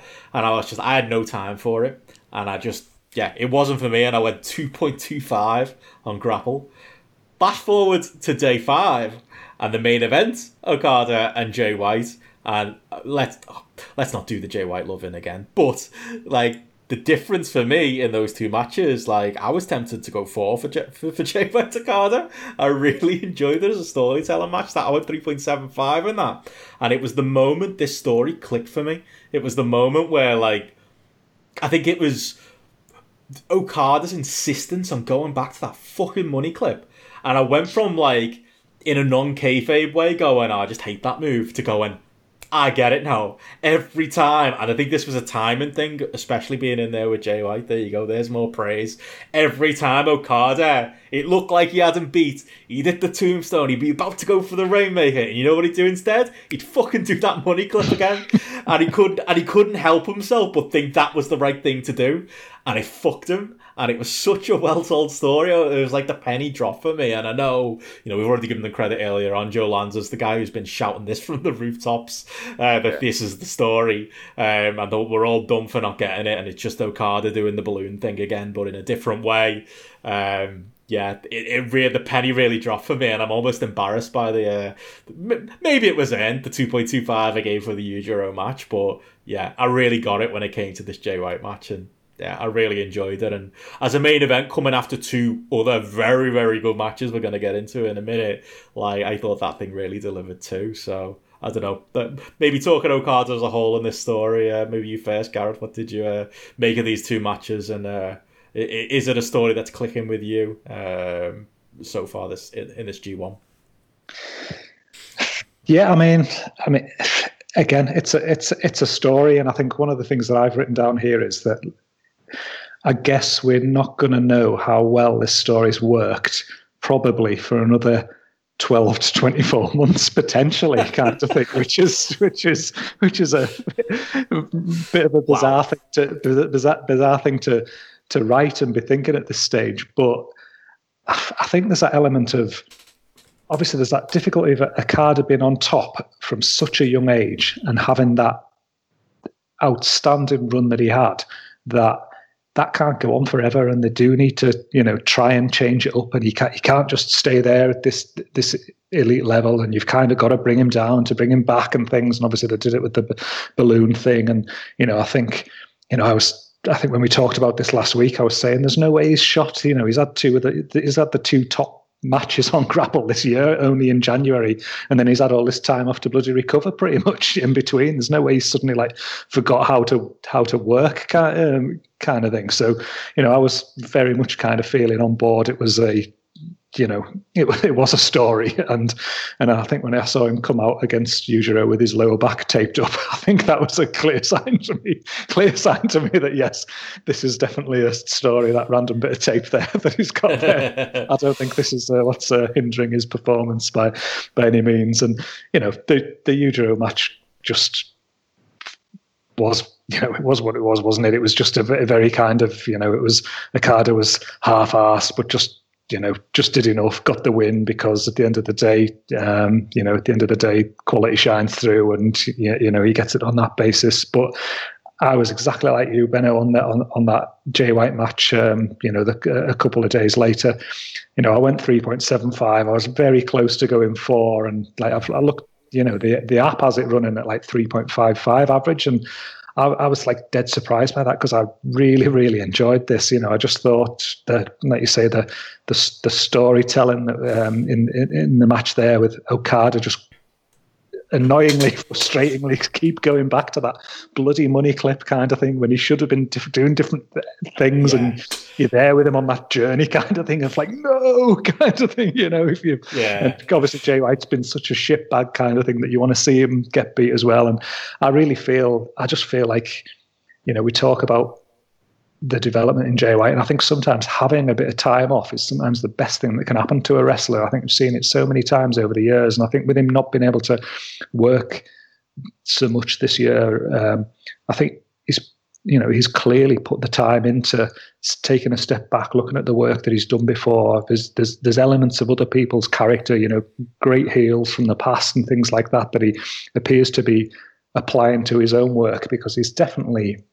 it's definitely turned up the dial in a lot of areas. Be it, be it just the the just the small ways in which even, even like small degree of like just just the way he kicks someone or he hits someone or he just he just like pokes them or whatever you know little small elements that he's doing in his in his work there as well as the, the crowd engagement stuff where he's uh, where he's, is is is working with that and I just feel like he's just learned to just become a more convincing prick, basically, kind of thing at the at the end of the day. And that's what he's is conveying, and he's he is very very convincing in it. And I think he he really you know it just it just seemed to work with the the Okada storyline. I mean, like the the stuff where he was like he had Okada down and is like slap it, slapping Okada's back like in time to the slaps that the crowd's doing and things. Just little, what a shitbag, little annoying thing to be doing, kind of thing. But he's you know he's, just just doing little things like that, and you know just just really really worked. You know, I, I, I again, sorry, I'm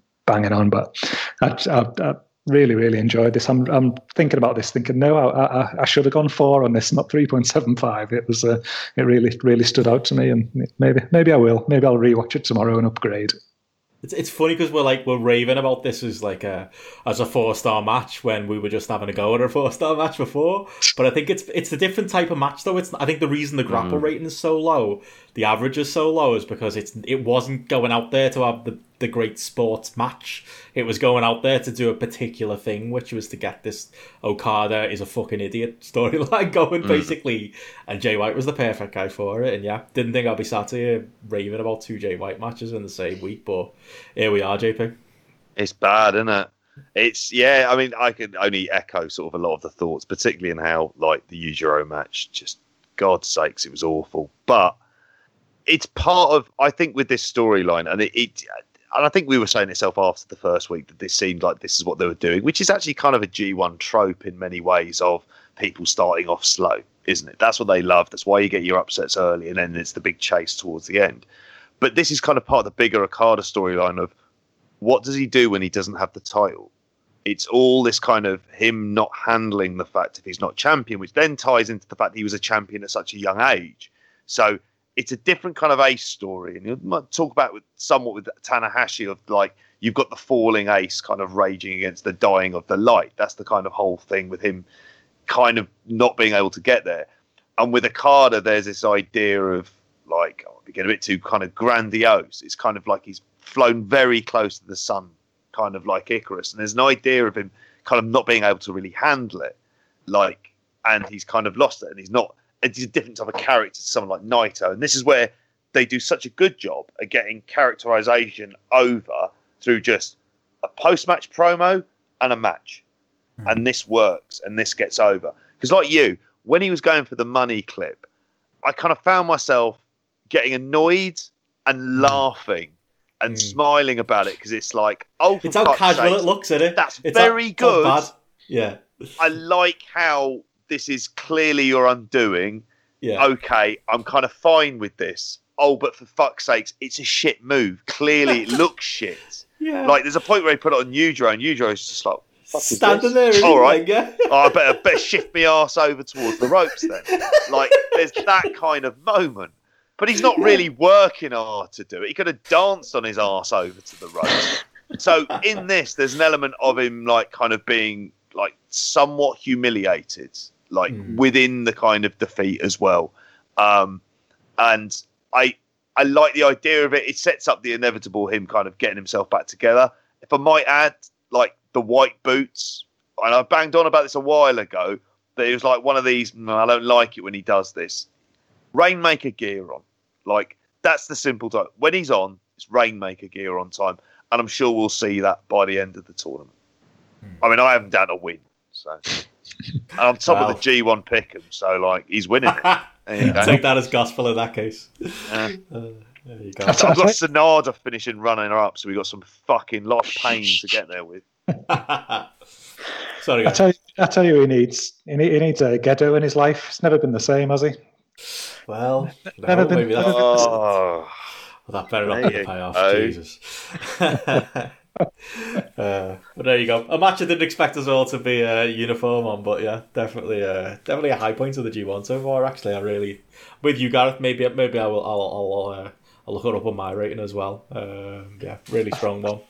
I think with the Jay White stuff as well. Um, I think when I like we were coming into this, I was thinking that the storyline was probably going to be that he was going to get fucked over by Bullet Club and he was going to turn face and Evil would be the leader of Bullet Club. But seeing him perform in the way he has in this, I'm thinking, please don't let that happen. Please, you know, please, like just just keep Jay White as a heel and just keep him as a heel for another couple of years now. Because if with the development that we've that we've seen in him, oh, it would be terrible now for it to it to it to go the other way. He absolutely has to be the the the the, the top heel or, or pushed on that trajectory. And obviously, as you know, we, I think we all know our thoughts about evil and not wanting evil to be the uh, one in that position. But you know, even take evil out of the picture, I think it'd be a crying shame if they if they didn't continue down the route, given the improvement that is that is made. Yeah, that's it. And you know, I, the, the one thing, the only reason I hope for that, and I did hope for that early on in this tournament, was like I just, I just can't do it anymore with the Gedo stuff. But I suppose I'll take it um, if we do get like you know, these performances from Jay White going forward. Maybe just less of that. Maybe move Gedo away from him. Maybe do that. Uh, maybe maybe switch, do the Yeah. Togo switch. I don't know. Uh, maybe that. would get rid of that King Switch. Well, he, as if he's if like we're King talking. Switch, he's gone very much from sub to dom in this year's tournament, hasn't it? Oh, King Switch. Yeah, Uh, exactly. I mean, the, the other like, oh god, it's late, everyone. Uh, the other, the other big uh, story out of uh, the A block uh, on this uh, second A block day, day five, was uh, two very, very good matches. Can't believe we've just spent about fifteen minutes going on about Jay White again, rather than these. I wouldn't have called, wouldn't have called it going in, but. Yeah, I, I did think. th- I mean, seriously, this was for me. This is the show of the G1 so far because of the top three matches, and these other two matches right underneath were, you know, fantastic. If any, I gave both of them four point two five stars. Um, let's start with a, a, Ibushi uh, Ishii. Uh, I don't know that one. I mean, it feels like another one of the Ishii matches where you just you imagine it in your head, and yeah, that's exactly what we got. Um, like I, I I thought like Kota Ibushi. I think it was very much an Ishii match, whereas maybe the the Ospreay um, Ishii match was very much an Ospreay match. This was, you know, the opposite of that. I think in that Ibushi kind of slotted in a lot better uh, into Ishii's formula.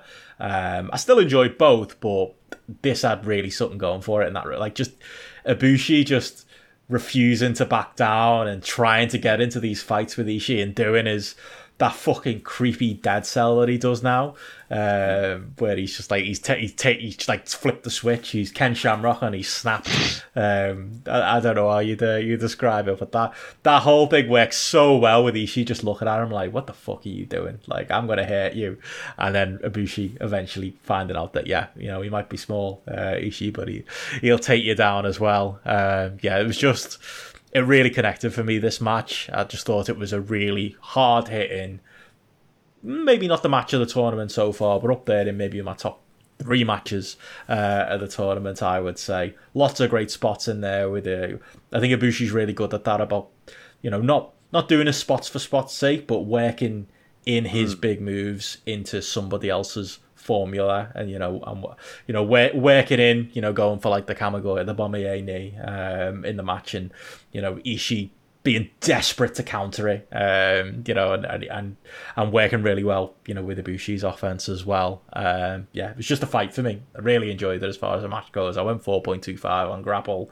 Um and yeah the this and the match that followed it I think were, were real highlights of uh, of the G1 so far. Um where were you on this one Gareth Same as you with that 4.25, and it was 4.31 on on the app as an average. So again, people slightly above uh, me and you even there in, in, terms of how much they liked it.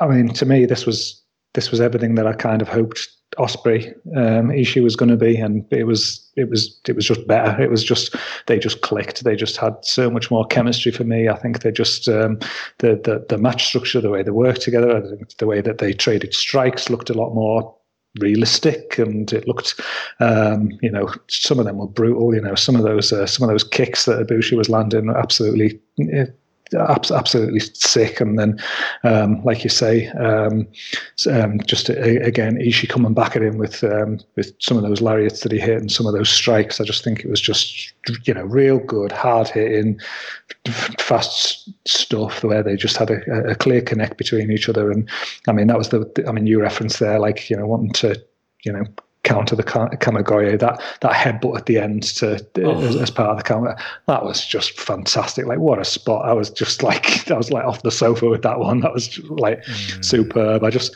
left this one just feeling, yeah, this is here we are. This is G one kind of thing. This is this is one of those matches. that's going to be up there when we're when we're looking at um, the best matches of the tournament and probably you know edging in there towards some of the better stuff for the year. Just great stuff all around. I don't don't think I need to say any more than that it's getting quite boring. This we're all going for the same kind of scores. I went four point two five for this as well. Uh, give it two um, stars for just the lols, JP. Yeah, slag it off. Just give it give it 0.25 to sort of ruin the rating. Bring it right down. What was it like with shit? Yeah. Move on. Um, you're right. All the things, the the connection and everything else. There's not really so much you can necessarily kind of add to it. Um, mm. Yeah, that I can't add on to it. It's it's just I think though there is a ceiling for what we may end up giving things. Like I find it very hard, I suppose, when watching this. I was thinking, what am I? If I, what would I give five stars to in this era? Yeah. Of matches in front of crowds. If not because this if it had that kind of little organic, like that bit of the kind of loud scream and that big knee earfall, and everyone bites on it, like that would be the thing that would kind of take it further. And that isn't anything that anyone can really kind of recreate, unfortunately. You know, it's a series of like what must be muffled kind of screams and polite but banging clapping. yeah, yeah, and and you can feel it. You know the people want to emotionally react to these spots. Like Gareth said, that headbutt spot. You knew you could kind of hear a bit of an ooh, but it wasn't very loud. Like that's when you know it's a good match when it kind of brings the, the like all that moment when uh, when he punched him in the throat. Like that was another one where it felt like you get a great reaction for that. Like it was that's the shame, isn't it? That's the shame of it. Like I, when I did the uh, the G one podcast with uh, with Pollock today on post, like that was a big take for me. It was like these matches, these four point two five matches, these four star matches are probably closer to five star matches in another era. Um, so Lord knows what it's going to take for us to maybe give a five star out, but yeah, this this is this is again this is G1 season, isn't it? A match like this. This is I felt the same way I did about the Minoru Suzuki Ishii match, as you said on the day, Gareth. This was when the G1 starts, when you get matches like this. Um, and yeah, the, the other thing I, I, noted as well, I just think it's there's something about Ishii's character where you just don't really think he should be smart. Like you can't imagine him sitting there and watching tape of Ibushi, yet he knows all of Ibushi's big spots. Like he knows to avoid like the the Bomaye knee, and he knows to avoid like uh, you know the moonsault off the top and stuff. And it's like he hasn't got any of that from watching tape. He's just got that from experience in like the six mans and previous meetings of the type. You know, Ishii doesn't watch any tape. Uh, it's just pure instinct with that man. I just love, I just love the the character in general and just who he is. He's mm. such a fucking delight. Like these G ones are going to be like if it if and when he has to retire, and I'm sure he will at some point, considering the wear and tear he's put his body through. Like yeah, the G one's gonna have a huge Ishii shaped hole in it because he's so fucking great and that's the funny thing, isn't it? He's you'd argue the best wrestler. So I'd say easily the best wrestler who's ever taken part in it, never to win it. Mm. Um, there's a very good argument, certainly within modern era, of you'd argue in some ways the best G1 wrestler. To mm. a degree, it's the sheer consistency level that he achieves. And I know Gareth, you you know, like you you're looking at like all the people coming. It's him every year he's just mm-hmm. kind of like old reliable, isn't it? Mm-hmm. And everyone else is like kind of you know everyone else will fluctuate, but there's just this absolute kind of solidity and just the way he works, and it really comes down to that idea of like he's like your ultimate finish, finishing school, isn't he? He's like Mhm. he's the guy who you look at and he shouldn't be having these great matches. You look at Ibushi and he's like a fucking Greek god, and it's like, but here we are. yeah, they don't look like they should be in the same ring together. It's, No. Yeah. What does Ishii make of someone who looks like Kota Ibushi? What does he think? You know, it's just I'd love to know. Uh, um, And he won't tell, will he? He hasn't got a nothing to say. Oh, of course not. No, maybe on those chaos nights out, maybe it, it all That's comes out it. when he, he puts on his little JP hat and he uh, and he parties with the lads. Uh, God. Uh, I mean, and the other match on the show, the other big match on the show, the, the small matter of Shingo and Will Ospreay. I think I'm going to be the high man on this one. I went 4.25 on it. Um, you know, I was close to going five on their last match from last year. Uh, it's not again in this year. It's not going to hit those heights. Uh, it's just not happening. I saw a lot of criticism of the the spot spots earlier on in the in the match and the you know the, the it's not going to be for everyone. Kind of you know the the the, the Matrix style. You know I miss a move, you miss a move stuff, but didn't bother me to be honest. Like I like that style anyway, so maybe maybe I'm you know I've got, I'm carrying a bit of bias there, but I honestly thought Shingo kind of gra- gra- grounded the match. Um, and you know Ospreay is a wrestler I really enjoy watching, but he's not a wrestler whose instincts are always the best. And I felt like Shingo kind of dragged him into you know something more something of a story, kept the match grounded, and I think the two of these have just got such good time and such good chemistry. I can't imagine them having a match and me going less than four, to be honest, even this, in this era with no crowd. And, you know, not to belabor the point, but I really think like there were moments in this match where uh, maybe a bit similar to the EC match where it felt like maybe the momentum had gone a bit. I feel like with a loud crowd, you know, that stuff gets hidden and that stuff is designed for you know a crowd should be going mental right now and a crowd can't go mental right now. And i do think that hits this style of match a little bit but still loved it. Went 4.25 for me. Wasn't a huge amount uh, breaking up Ibushi Ishii in this. Um, this is probably my preferred style of match and maybe i'd like this a little bit better. Uh, but yeah i thought it was great. Uh, obviously gareth you mentioned the uh, the Ishii Ospreay match was a bit of a disappointment for you. Where did you uh, you land on this one?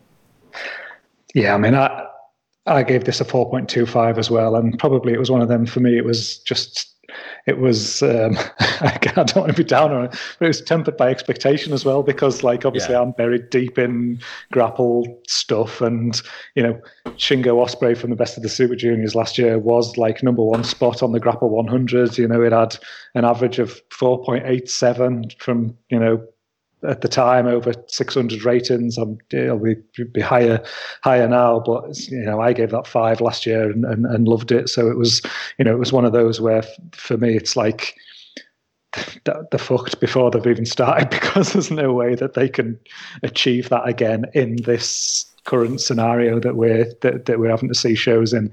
I think the fact that it they did what it did and it got you know 4.25 from me and um, it has a you know it has that 4.35 average on the on the app which is you know as as, as high as anything that you're going to get out there at the at the moment kind of testament to, to how good it was. I mean i think you know you know my views on a lot of like flippy high paced stuff kind of thing i'm i'm generally you know i'm not on board with that if it looks gratuitous and it doesn't look like it's it's real and there for a purpose. But I was well into that opening sequence there, the pace that they were going at. It looked like it wasn't just, you know, it wasn't just running about for running about's sake and things like that. It looked like they were generally trying to, you know, get the advantage over each other in that way. And obviously they, you know, they're they're coming into it on on, on the back of that that final from the best of the Super Juniors as well. So it was kind of a natural progression from that style. But then I think. Um,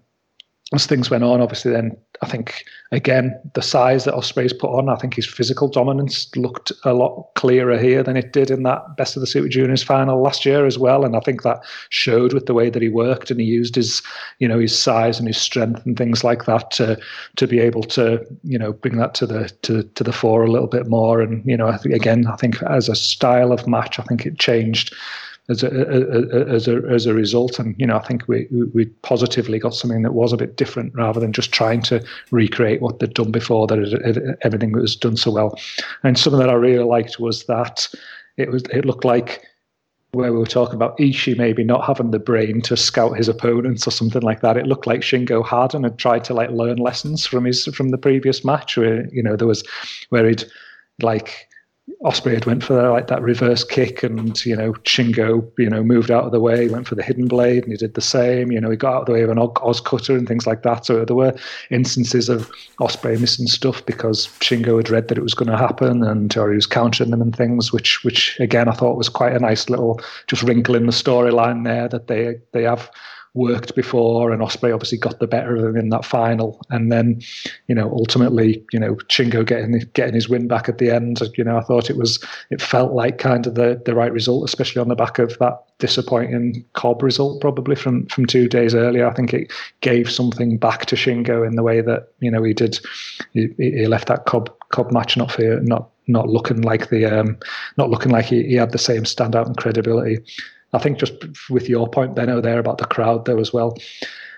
I, th- I, think my one criticism of this is that maybe it ended up just being a bit too much and a bit too many kickouts and things like that towards the end. And again, I think if you're working with that vocal crowd, that would have been something that would probably have built and built and built and it would have felt a bit more. Whereas, but when you're not getting them same crowd reactions at the end, it kind of felt a little bit like, oh, and another and another kind of thing. And like, surely he's finished there. Oh no, he's not. And then you get the kick out, and then there's no kind of reaction that goes with it. And I think it does just kind of, it does tune you out a little bit towards the end. And I think maybe they could have knocked.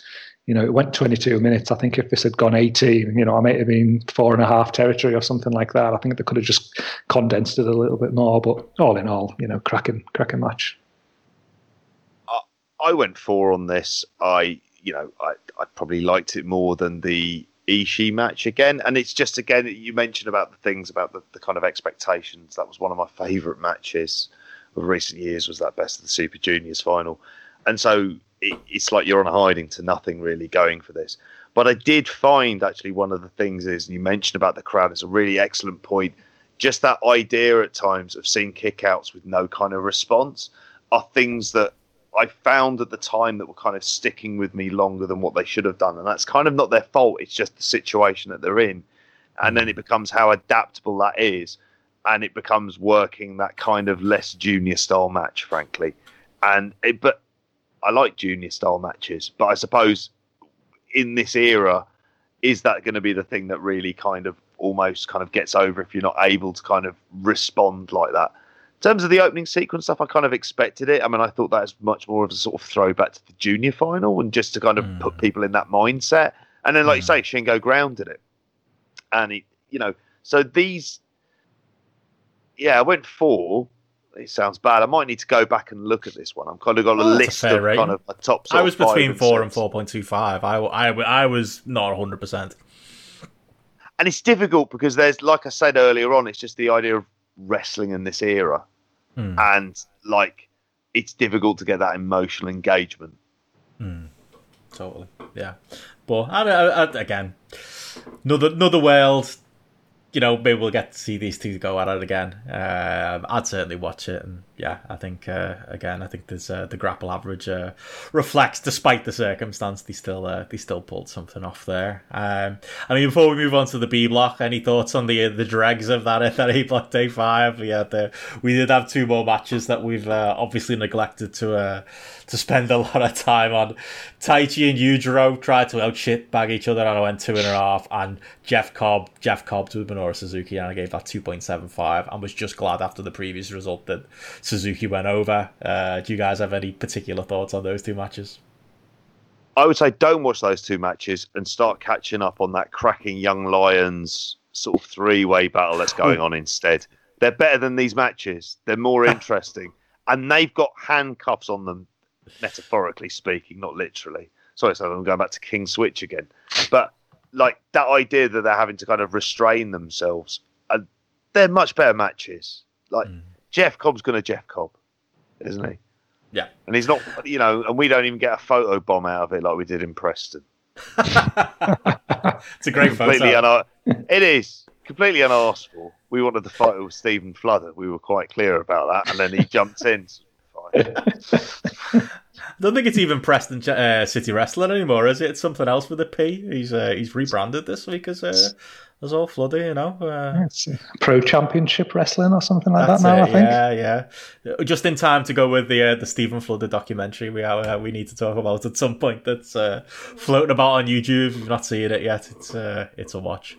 but I yeah, listened we'll... to Andy Ogden's review on Graps and Claps. It's at the start oh, yeah. of it, so they they're all right. They're not as by the end they're shit. Like they're, they're in a big big way but they go through it in kind of good detail as well. Oh, there we go. Yeah, we'll do our full review of that at some point. Um, but I'm guessing Gareth, you didn't have much thought on those uh, those two opener matches. Uh... No, I mean, I, th- I think the the only thing for me was in that Taichi Yujiro match. I just again, I just liked the way that um, I just liked the way that having beat Suzuki without needing to cheat, like he, like Taichi just did cheat to to beat Yujiro when he clearly doesn't need to because he can beat Suzuki, but he's just a cunt, isn't he? So he just uh, cheats, cheats because he is, and that it was to me it was just great just to re-establish just that kind of yeah okay. A couple of days ago I beat Suzuki like relatively clean today is a match that I should win, but yeah, I'm just going to be a prick and just you know just just just cheat and do it because why not? Because that's that's just that's just me. I think the the only the only point I made here was just how much Yujiro's music just makes me feel fucking dirty. I feel like in, I feel like I need to wash after he comes to the ring. I'm like there with like my hand on the volume button, like mm. kind of like turning it down just in case like Sarah comes like legging it into the room, thinking I'm watching something dodgy or something like that on the on the sly. And to be honest, I think she'd probably prefer that I was watching porn than Yuji Yujiro matches probably, but uh, but, yeah. but um, you know, oh god, I mean, like seriously, it's just it's it's ridiculous, especially when you've got kids running around the house. I was I was listening to a New Japan playlist while out for a walk. It would have been over the lockdown, and that came on. And do you know what? It did make me feel I was like in the mind of a daily sport reader because it's just hmm. filthy. And every once in a while, it's just like, it really is. You, you were looking for the latest, uh, the local dogging hotspots after listening to that on your walk. I, I, I That's where he was bad. walking to. like walking past families walking their dogs, and it's just like Jesus Christ. It's like no. Uh, Tony Khan oh, likes dear. this. Um, anyway. We'll uh, we'll do a proper JP's Young Boy corner before we finish, uh, so you can tell us more about the uh, the openers. I'm not going to go in depth on the matches. You all know what they're like. Fair enough. Well, before we do that, we'll move on to uh, to, to the B block action. I imagine we're not going to have as much to say about the B block as we did the A block. But that's not to say there weren't uh, some highlights over the uh, the two mm. B block days that we had this week. Um, we started with day four, and to be honest, maybe one match card is harsh, but really, there's one match I, I think we will have a, a lot to say about, and the rest maybe not so much. Uh, Day four's main event was uh, Tetsuya Naito and uh, and Zack Sabre Jr. Um, they've got some chemistry these two. Like Naito is really is a wrestler that I blow hot and cold on, and I'm never 100 percent sure what I actually think on him there are moments of pure genius where I really like him. I think he comes off as a big star, uh, like like the Tanahashi match uh, and like this match. And then there are moments like the other Naito match we're going to talk from this uh, this week where I maybe don't feel that strongly about him, but you know, I went the uh, the four stars on this one as well. So we've got a good G1 so far if we're giving that this many fours out, even if we're not going uh, going near fives. And yeah, this match for me again was another uh, real high point as far as uh, chemistry goes between these two. Uh, I thought it was a, a well structured match. I enjoyed, you know, Zack Sabre trying to trying to roll with Naito and and Naito for his part. You know, it, it doesn't always work for wrestlers trying to keep up with Zack Sabre Jr. as well. Um, they went long, um, 28 minutes, but you know, I I'll take a I'll take a 15 match minute match any day, but I do think that 28 minute kind of length made the match a little bit stronger, at least for those last couple of minutes where it was kind of panicked and you know they were both desperately trying to eke out that win before we got our our first draw in the uh, in the tournament this year. So yeah, while I personally would have shaved ten minutes off of it, maybe um, I did think it was worth it to get those last few minutes. Uh, yeah, overall I went four stars on it. Uh, JP, where did you where did you go on this one? Uh, four stars. And I agree with you in terms of like the length of the match. I'm not normally what I mean, I'm often banging on about like how good it is to see sprints and you know just that bit of brevity. But it's been quite rare, so to have that kind of desperation was quite nice, and it made the match feel a bit more epic, whereas the rest of the card really isn't. Hmm. So, if you are having like that one match, it's good. And and you mentioned about Naito. I suppose I came into this tournament with low expectations of Naito because hmm. of the evil feud.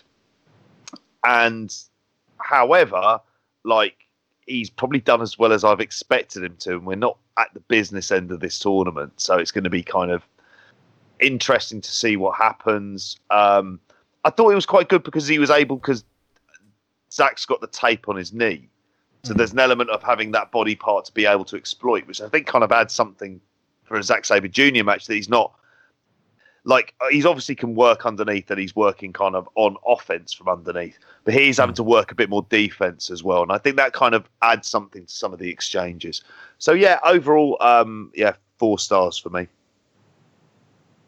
Yeah, I mean, I, I really enjoyed it as well. Four stars for me, 4.1 average on the app. Um, so, again, you know, pretty popular with the uh, consensus as well there, really. And, you know, I, again, I don't, I don't need to go over over the ground that you have, you have covered with it, really. I, you know, I think uh, I agree with pretty much everything that, that you say there. I think there's just the, the great little elements with, with Zack, though, for, for me that jumped out there. So where Naito was getting the better of him on the ground and, you know, had him in a few submissions, you had Zack, like he's not just he's not just lying there in the hold, he's twisting he's twisting his feet and things like that. He's trying to look at how he can apply his own submission, even though he's caught in one in himself. And I just think those little things like that just really, you know, set him apart when it comes to when it comes to this kind of thing. And it's those those small elements like that that I, I, I particularly enjoy. But like you say, for the match length, I just think it really worked. I just think that end point there where they really picked up the tempo when they realised, you know, they'd got that sort of final time notification and then just really went for it. Again, it probably just, that end just probably nudged it up like a, a quarter of a star for, for me, the way things finished there. But, you know, all in all, all in all, great stuff. Yeah, definitely. And by far the highlight of this, like, this B block, like, I think, you know, I, I think you coined it first, Gareth. Like, the story block, yeah, you know, we're gonna have the Bullet Club stuff going on, we're gonna have the LIJ stuff going on, but I'm not. And we did have a, a great opening weekend for the B block, but are, are, we are we gonna?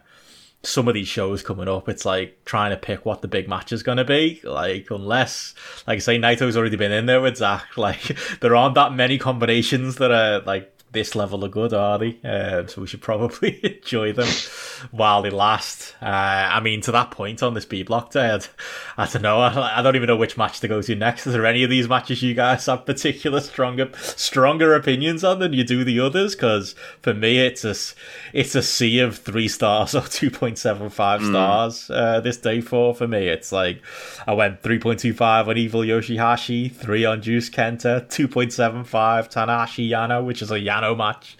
Uh, it's probably actually the most interesting one to talk about. And Goto Sanada went three as well. Uh, a sea of gentlemen's threes for me. Did, did any of those uh, jump out more than the others for you guys?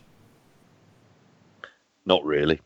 Should we go with Yano then? Let's do Yano. Fuck yeah, it. yeah, that, that, that, that would be the one. That was honestly, I enjoyed that. I thought like that. I, I initially saw the GIF of Tanahashi trying to. I was going to say sprinting back to the ring then, but doing whatever Tanahashi's version of sprinting back to the ring is, because fuck me, he's got like two elbows for knees, hasn't he? He's got like. He's just really struggling to just get back to the ring. I felt so bad for him. I was like, is he actually going to make this 20 count? this poor dude being made to run uh, I felt, but I feel like he forced Yano to have something of a match. You know, there was a structure to it, um, and there was the Yano commentary. commentary. I don't know. That was the high point of the match for me. I don't, uh, don't know if you guys uh, had any more particular highlights from that one.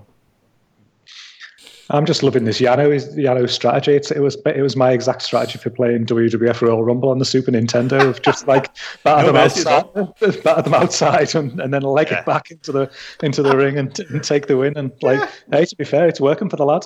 It's three and zero, isn't it? yeah. oh, it is. It is. Yeah, fuck, that is a story. Fucking Yano. Like what? Like the the crash is coming. I assume, but Jesus. Um, Do you yeah, think?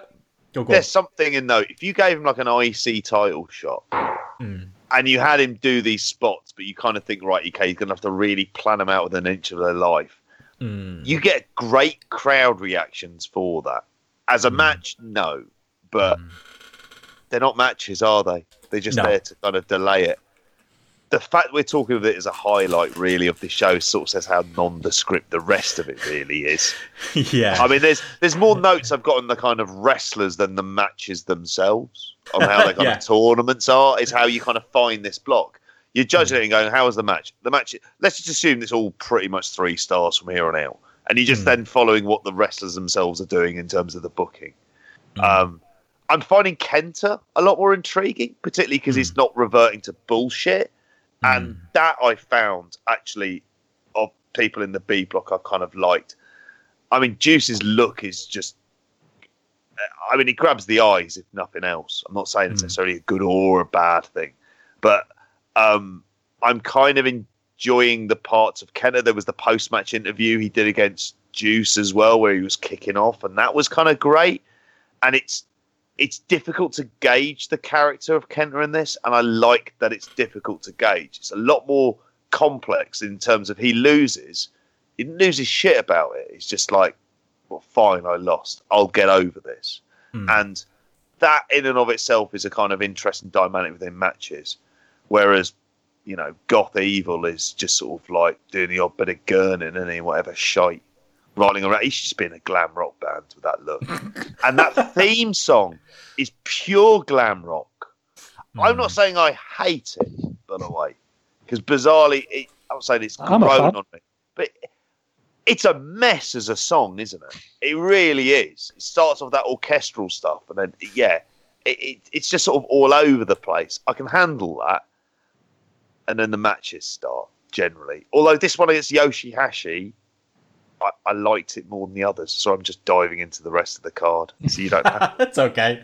It's Yeah. it's not a co- it's this is like this is not a show for like No. you're gonna get can't give detailed analysis on these fucking three star throwaway matches this B block given us. Um, I mean, uh, my main question, to be honest, was going to be to Gareth. Are you playing that evil tune in the car uh, with the kids? Is this is this the new Ospreay jam? Is that is that what this is? It could, be finding its way in there. There's definitely a. I was I was in the car taking Alex to training tonight. Actually, and I threw on a wrestling playlist and and actually was having to skip through too many problematic ones. So I was thinking, yeah, I really do need to make a. Uh, I do really need to make a new wrestling playlist here because uh, Joan Jett isn't as appealing as she once was a few months ago, and uh, uh, things things like that. So I think uh, I think Evil might. be- AFI are well and truly gone. E- Evil might be finding his way on there.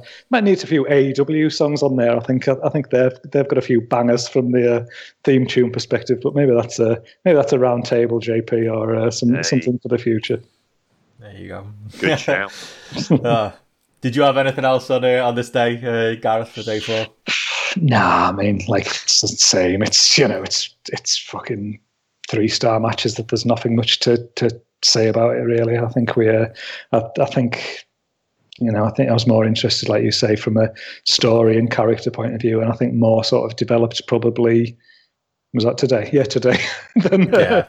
um, to, today anymore, than this than, than this day. I think day I think day six for B block was more notable probably than than day four with the way some of the results went. Definitely, yeah. Well, I mean, getting into that that day six, like I, I review did the full review of this with uh, with John over on the uh, the post the Patreon today.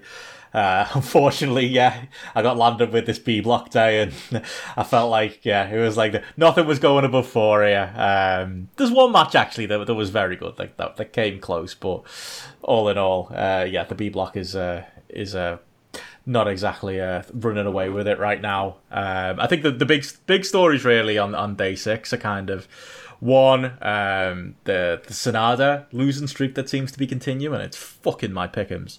Um, Sanada I had winning everything um, right through. I thought him and Evil or or Naito. That that's going to be the three in the running at the end, and it might still happen. I think maybe that's the the, the story they're telling.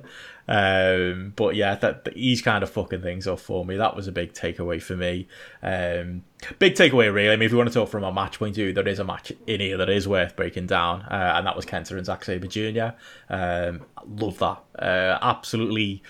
For me, Zack Sabre Jr. is so so good at working that match where he gets drawn into someone else's style, and that's exactly what he did here. He was trying to counter Kenta's Kenta's strikes with technical work, and it was working at moments, and it, almost in desperation.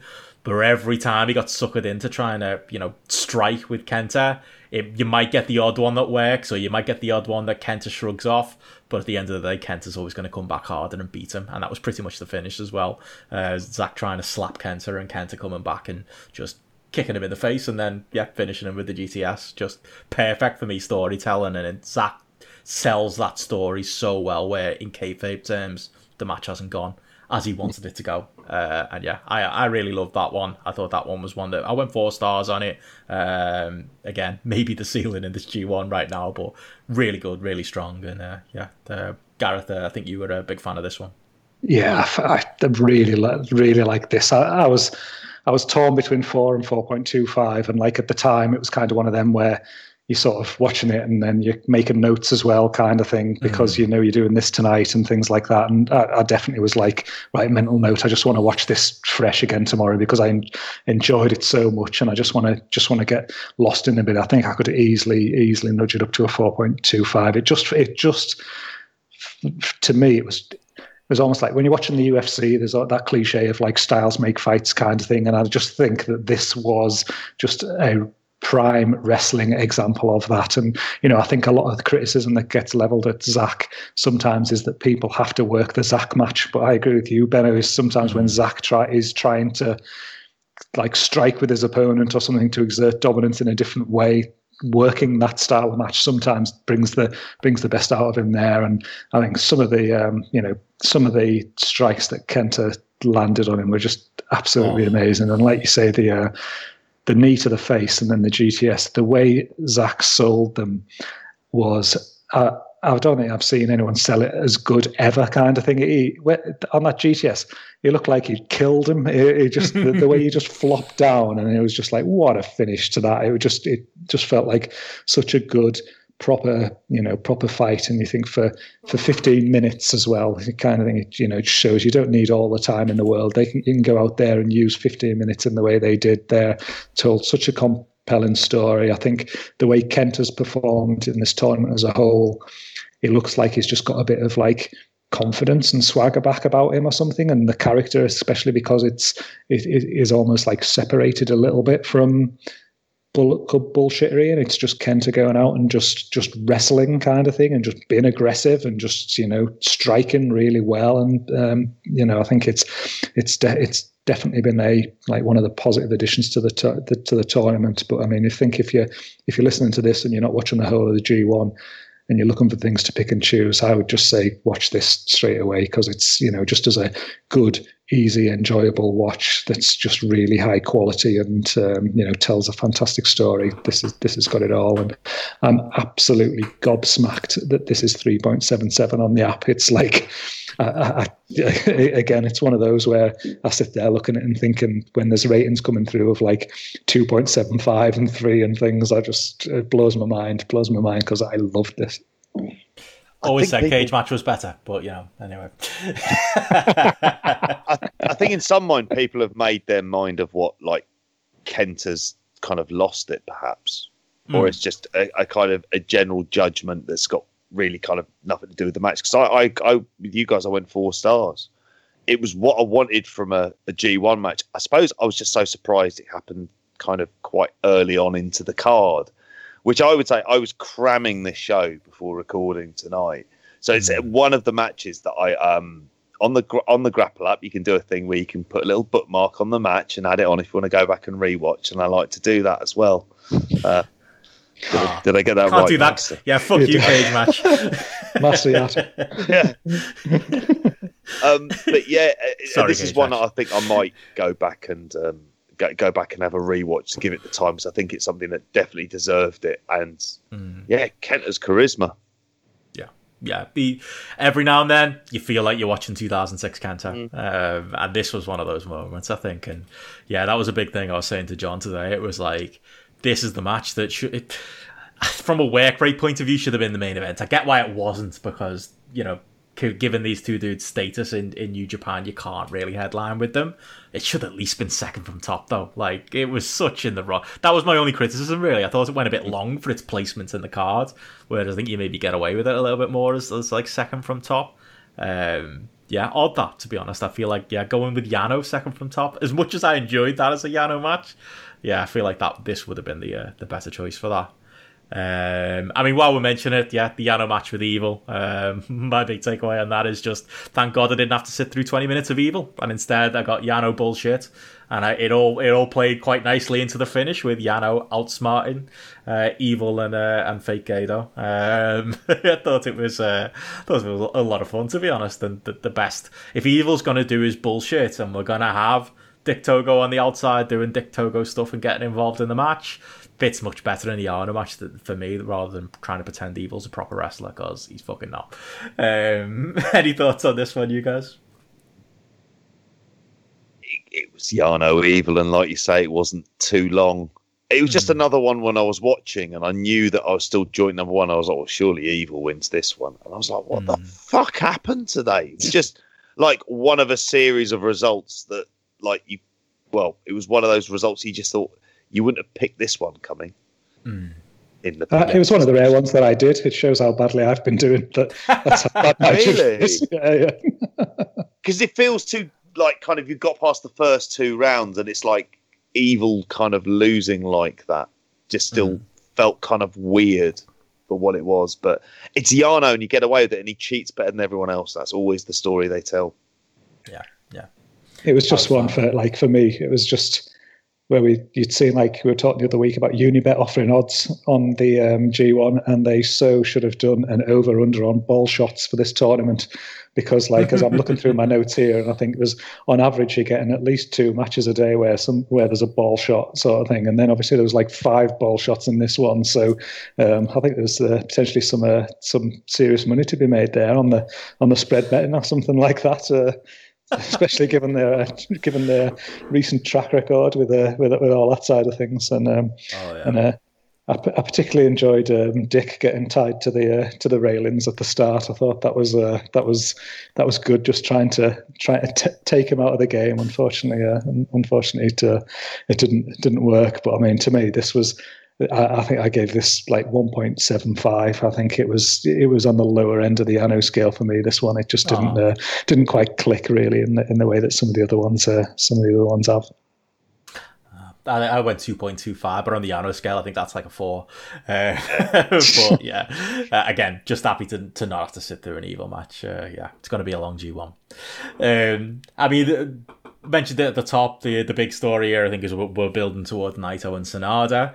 Um, I think you can tie these two matches together, to be honest, because I feel like with Sanada, obviously there's the losing streak story that I think is gonna, you know, Naito cut his promo after the match, uh, selling that it, it's not going to be a happy turnaround, and he's not going to be he's going to play spoiler to this uh, this Sanada story that we're all expecting to happen.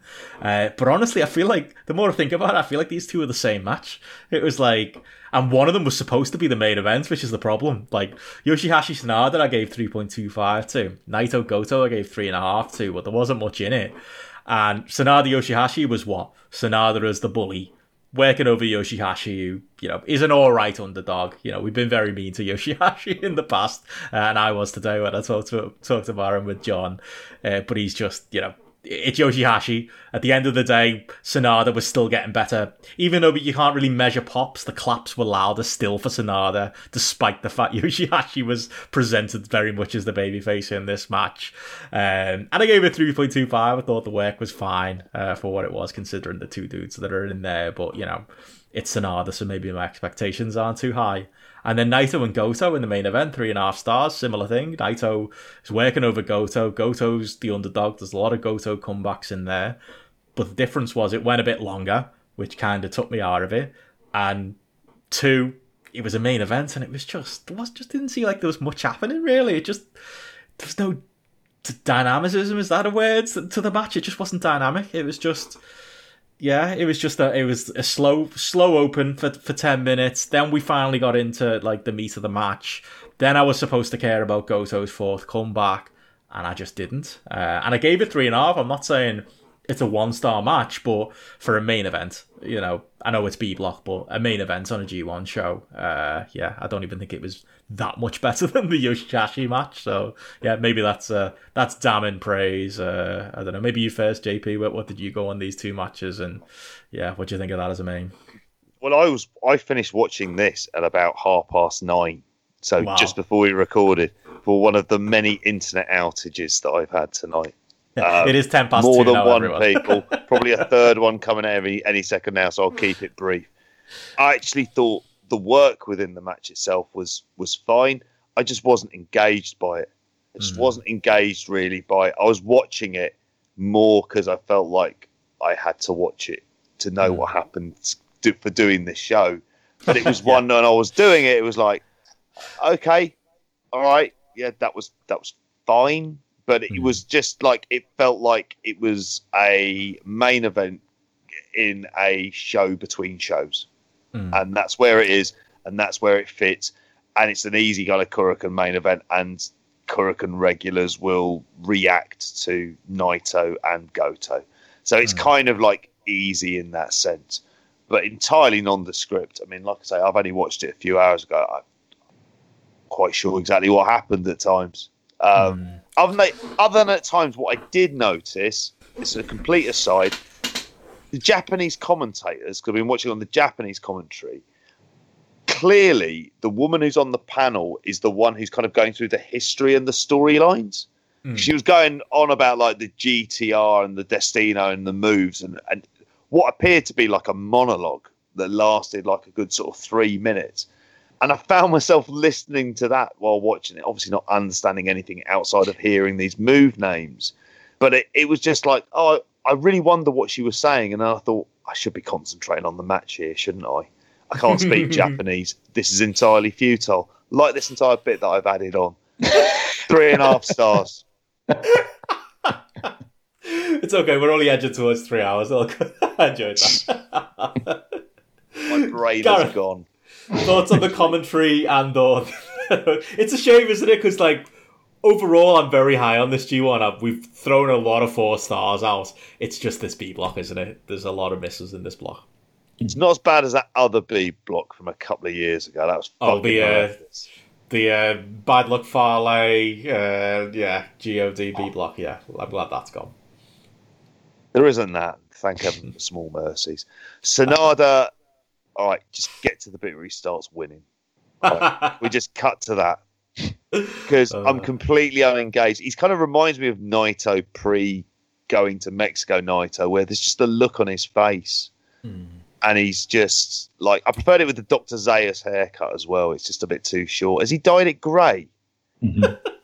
Too much so. Time in his hands. Silver. Work on the fucking matches, lad. Sorry. well, well this, this this is one where I like start to like I start look to look for small detail too much, and I think I try and like read too much into things because I was like looking at him with his like his black and silver gear now that he's wearing, and now his hair's silver, and then like and then Evil came out later, and Evil's and he's black and silver, and he's got his silvery purple hair, and I was thinking, oh, aye, well, this new look of Sanada, this looks a little bit, uh, this looks a little bit evil-esque kind of thing in the way that he's going here. Is there some, uh, is there some story story nuance coming out here with the uh, Naito match to come yet? Clearly there won't be, and it'll just all be in my imagination, and uh, he'll have fucking blue hair tomorrow or something like that, or whenever the next match happens. But I think this is uh, this is uh, this is where my head always ends up wondering. I always like trying to pick out like the small thing to be like, yes, I can get ahead of the storyline here. That uh, that never happens. But um, I tell you what, I- mean, I'd agree with you on both of those. They're totally nondescript things. Three star Yoshihashi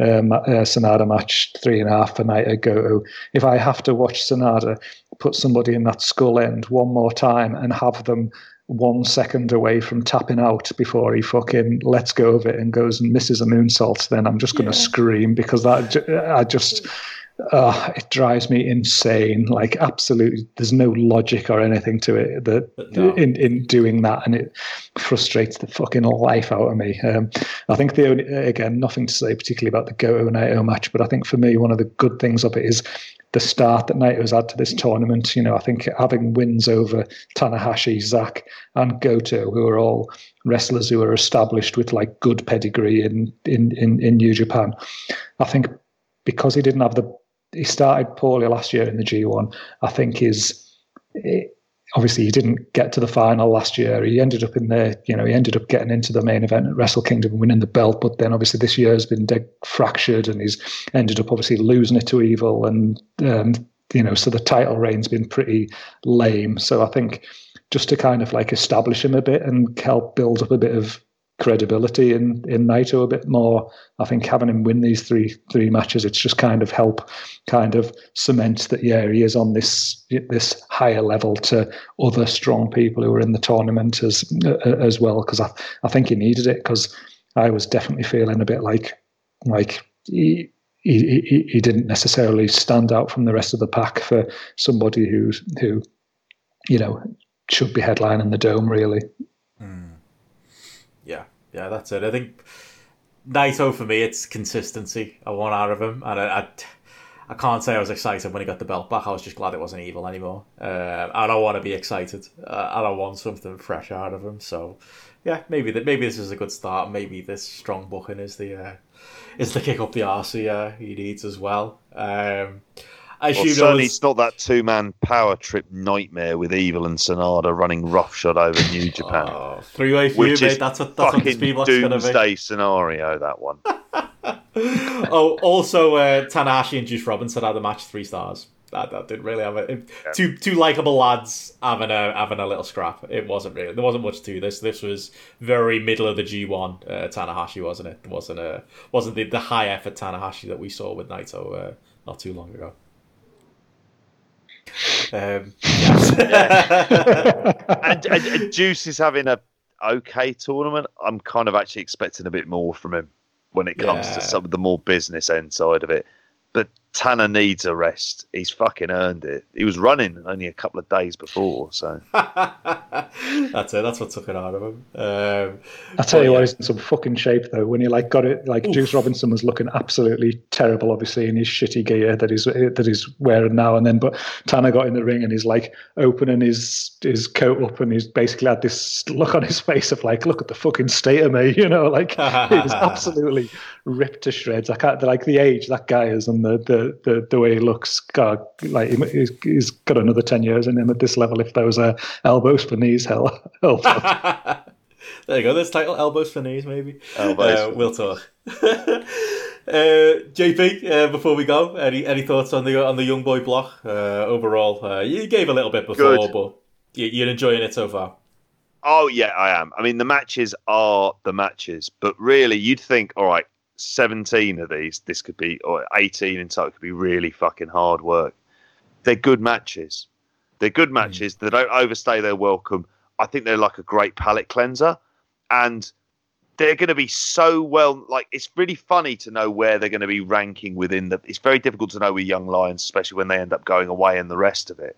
Mm. But looking at this, you're thinking, these, like, they're not have they're having at times possibly like could be the third best match of the night on a certain B block night with a story where they've just got nothing on but shackles on how they're hmm. having to wrestle and they're having to make it good by doing very little. I know I'm kind of just explaining the young boy concept, but they're all trading wins. That's all that's ever going to happen. There's is complete trading wins, but occasionally there'll be stuff where Gabriel Kidd will look at Yota Tsuji, whoever wins the match, and they'll kind of have the camera look back on them. And they're even spending that time, the New Japan camera work, making sure they'll catch one of them, the one who's working by the ring during their match, kind of looking up at them as well. Mm. And the way they work and just the general smoothness of it. I mean, this is this is like perfect grounding. And even though it's kind of strange for, for this is the most high profile, but it's the most basic matches that Gabriel Kidd would have been wrestling ever since he first started. But mm. my God, I mean, like they're all developing. They're all different. Tsuji's very different from Uemura, who's got that kind of much more traditional kind of fiery face. I think um, Yota Tsuji's got that kind of goofy charisma, but he's improved in the ring. There were times on the earlier Young Lion match that he felt like he was kind of a bit more sloppy and a bit more kind of like a very obviously lower card figure. Now he looks different. I mean, the hair is wild as well. I, I, want him to embrace that, like really go with it. I didn't think him without the beard would work. It somehow is. Yeah, Andre. That's what it is. But it's they're really good. easy matches. I mean, we're talking two and a half hour cards, which what a lot of times are two hours ten when it comes to the mm. end of the actual wrestling. And this stuff is like eight minutes. And give me this every G1 tour over the multi mans. Oh, totally. Give- Like, Every day of the week, I'll be having this. Like, Yeah. not an issue with it at all. The only thing I would argue is possibly another cheeky young lion match in there as well. I reckon you can get two in there for the price of one. And people can watch eight minutes, honestly. I do love it. It's like you're sitting down with a cup of tea. You're about you. Lit- it's literally the show starts and straight away they're in the ring. There's no delay. It's kind of they get you right away and you get that little seven minutes of action. Yeah, and I've enjoyed it. I really enjoyed like today today's match, uh, especially. I, I really did think Gabe Kidd looked great in that one, uh, and you were looked great. Kidd- Nothing. Kid Tsuji from like day three is also really is good. Hmm. And on a young lion scale, I think I went three point two five, which is four and a four and a half. Like on a regular one. Yeah, you're not. You're probably not going too far past three uh, into the dizzying heights of, of that. But yeah, like today's one, it was just great, just basic grappling, isn't it? And back and forth, and you know, you, you might get Gabe grabbing a hole, going for an arm, and then you might get Yuma coming back with a headlock, and maybe it gets a bit more intense as the match goes on, and you get a bit of a high spot built around the Boston Crab, maybe. Uh, but yeah, it, it's perfectly serviceable action. That headlock spot was better than anything Randy Orton had done. That's what I was thinking when watching it. I was thinking, I'm go. so much more engaged by anything that bloke has done. We're told he's a fucking genius for reasons. Well, Yeah. yeah. need to get Randy Orton in with these young boys. That's what we need to do. He's as Uh, much he's as much a genius as Donald Trump is a billionaire. uh, speaking of which, we should probably get out of here so we can all go and uh, watch that debate, uh, which is literally about to start. I think. Kick his Um, ass, Joe. uh, aside from plugging the other Democrat Party, uh, any plugs, uh, Gareth? Anyone, anything you want to mention with Grapple? Yep, same as normal. Obviously, just uh, download the app on the uh, App Store or Google Play. It's um, you don't have to just use it to put ratings in yourself. You can use it just to see what other people are thinking. There's a cracking filter there on the uh, homepage that you can sort by uh, promotion and by month and by event and things like that. So if you want to take a look and say, okay, what are the best five matches in the in the G1 this year, you can you can easily do it and go go back and pick and pick and choose those um, and, and and do that. Give us a follow at Grapple App on Twitter. Um, but yeah, I think that's everything. JP. No plugs, just myself on Twitter at JPGP. Uh, we'll be doing a like next roundtable after this kind of little bit of G1 season as well. Like, because I'm a human being. Like, there's only so much. Yeah, if you're coming to me expecting like N1 coverage, I'll just tell you now, it's not happening. Not happening. Ah, well, still roundtable to look forward to there. Uh, obviously, yeah, for me, as I mentioned a couple of times, did do the uh, the post Patreon today with uh, with John. If you want more burying the B block action, uh, and also we uh, we had a good old chat about Fast and Furious as we always do. Anytime I'm on with uh, with Mr. Pollock as well, genuine honour to do that one. I've been listening to to John do those daily G1 audio since like the days where he like literally had to slip out to his car to do the audio on his own. like one year, I remember listening. I think it was when it was baby was born. Uh, he was having to do that, or like literally like the think the 2014 G1's the first one I watched live, and I think part of the reason I watched that was listening to him and Court Bauer talk about it. Um, so yeah, felt felt great to uh, to get to do that, and huge honor to be on the show. So if you're not already, subscribe to the post Patreon, and you can uh, you can listen to that. Um, but other than that, yeah, follow me on Twitter at Benson Richard E. We'll be back next week uh, with more G1 week three, another four shows to to go through, as well as uh, AW that will be airing uh, Wednesday night and uh, and all the other stuff in the world of wrestling, and maybe a bit more fantasy football gloating as well, and uh, more G1 gloating from JP. We want more of that. We need you to be on on top again next week, JP. Fingers crossed. You can. Uh, I'll try. You can lead The us. through. JP one maybe this year. there you go. There you go. But anyway, that's it for us for another show. We'll see you all again next week. Bye. See ya.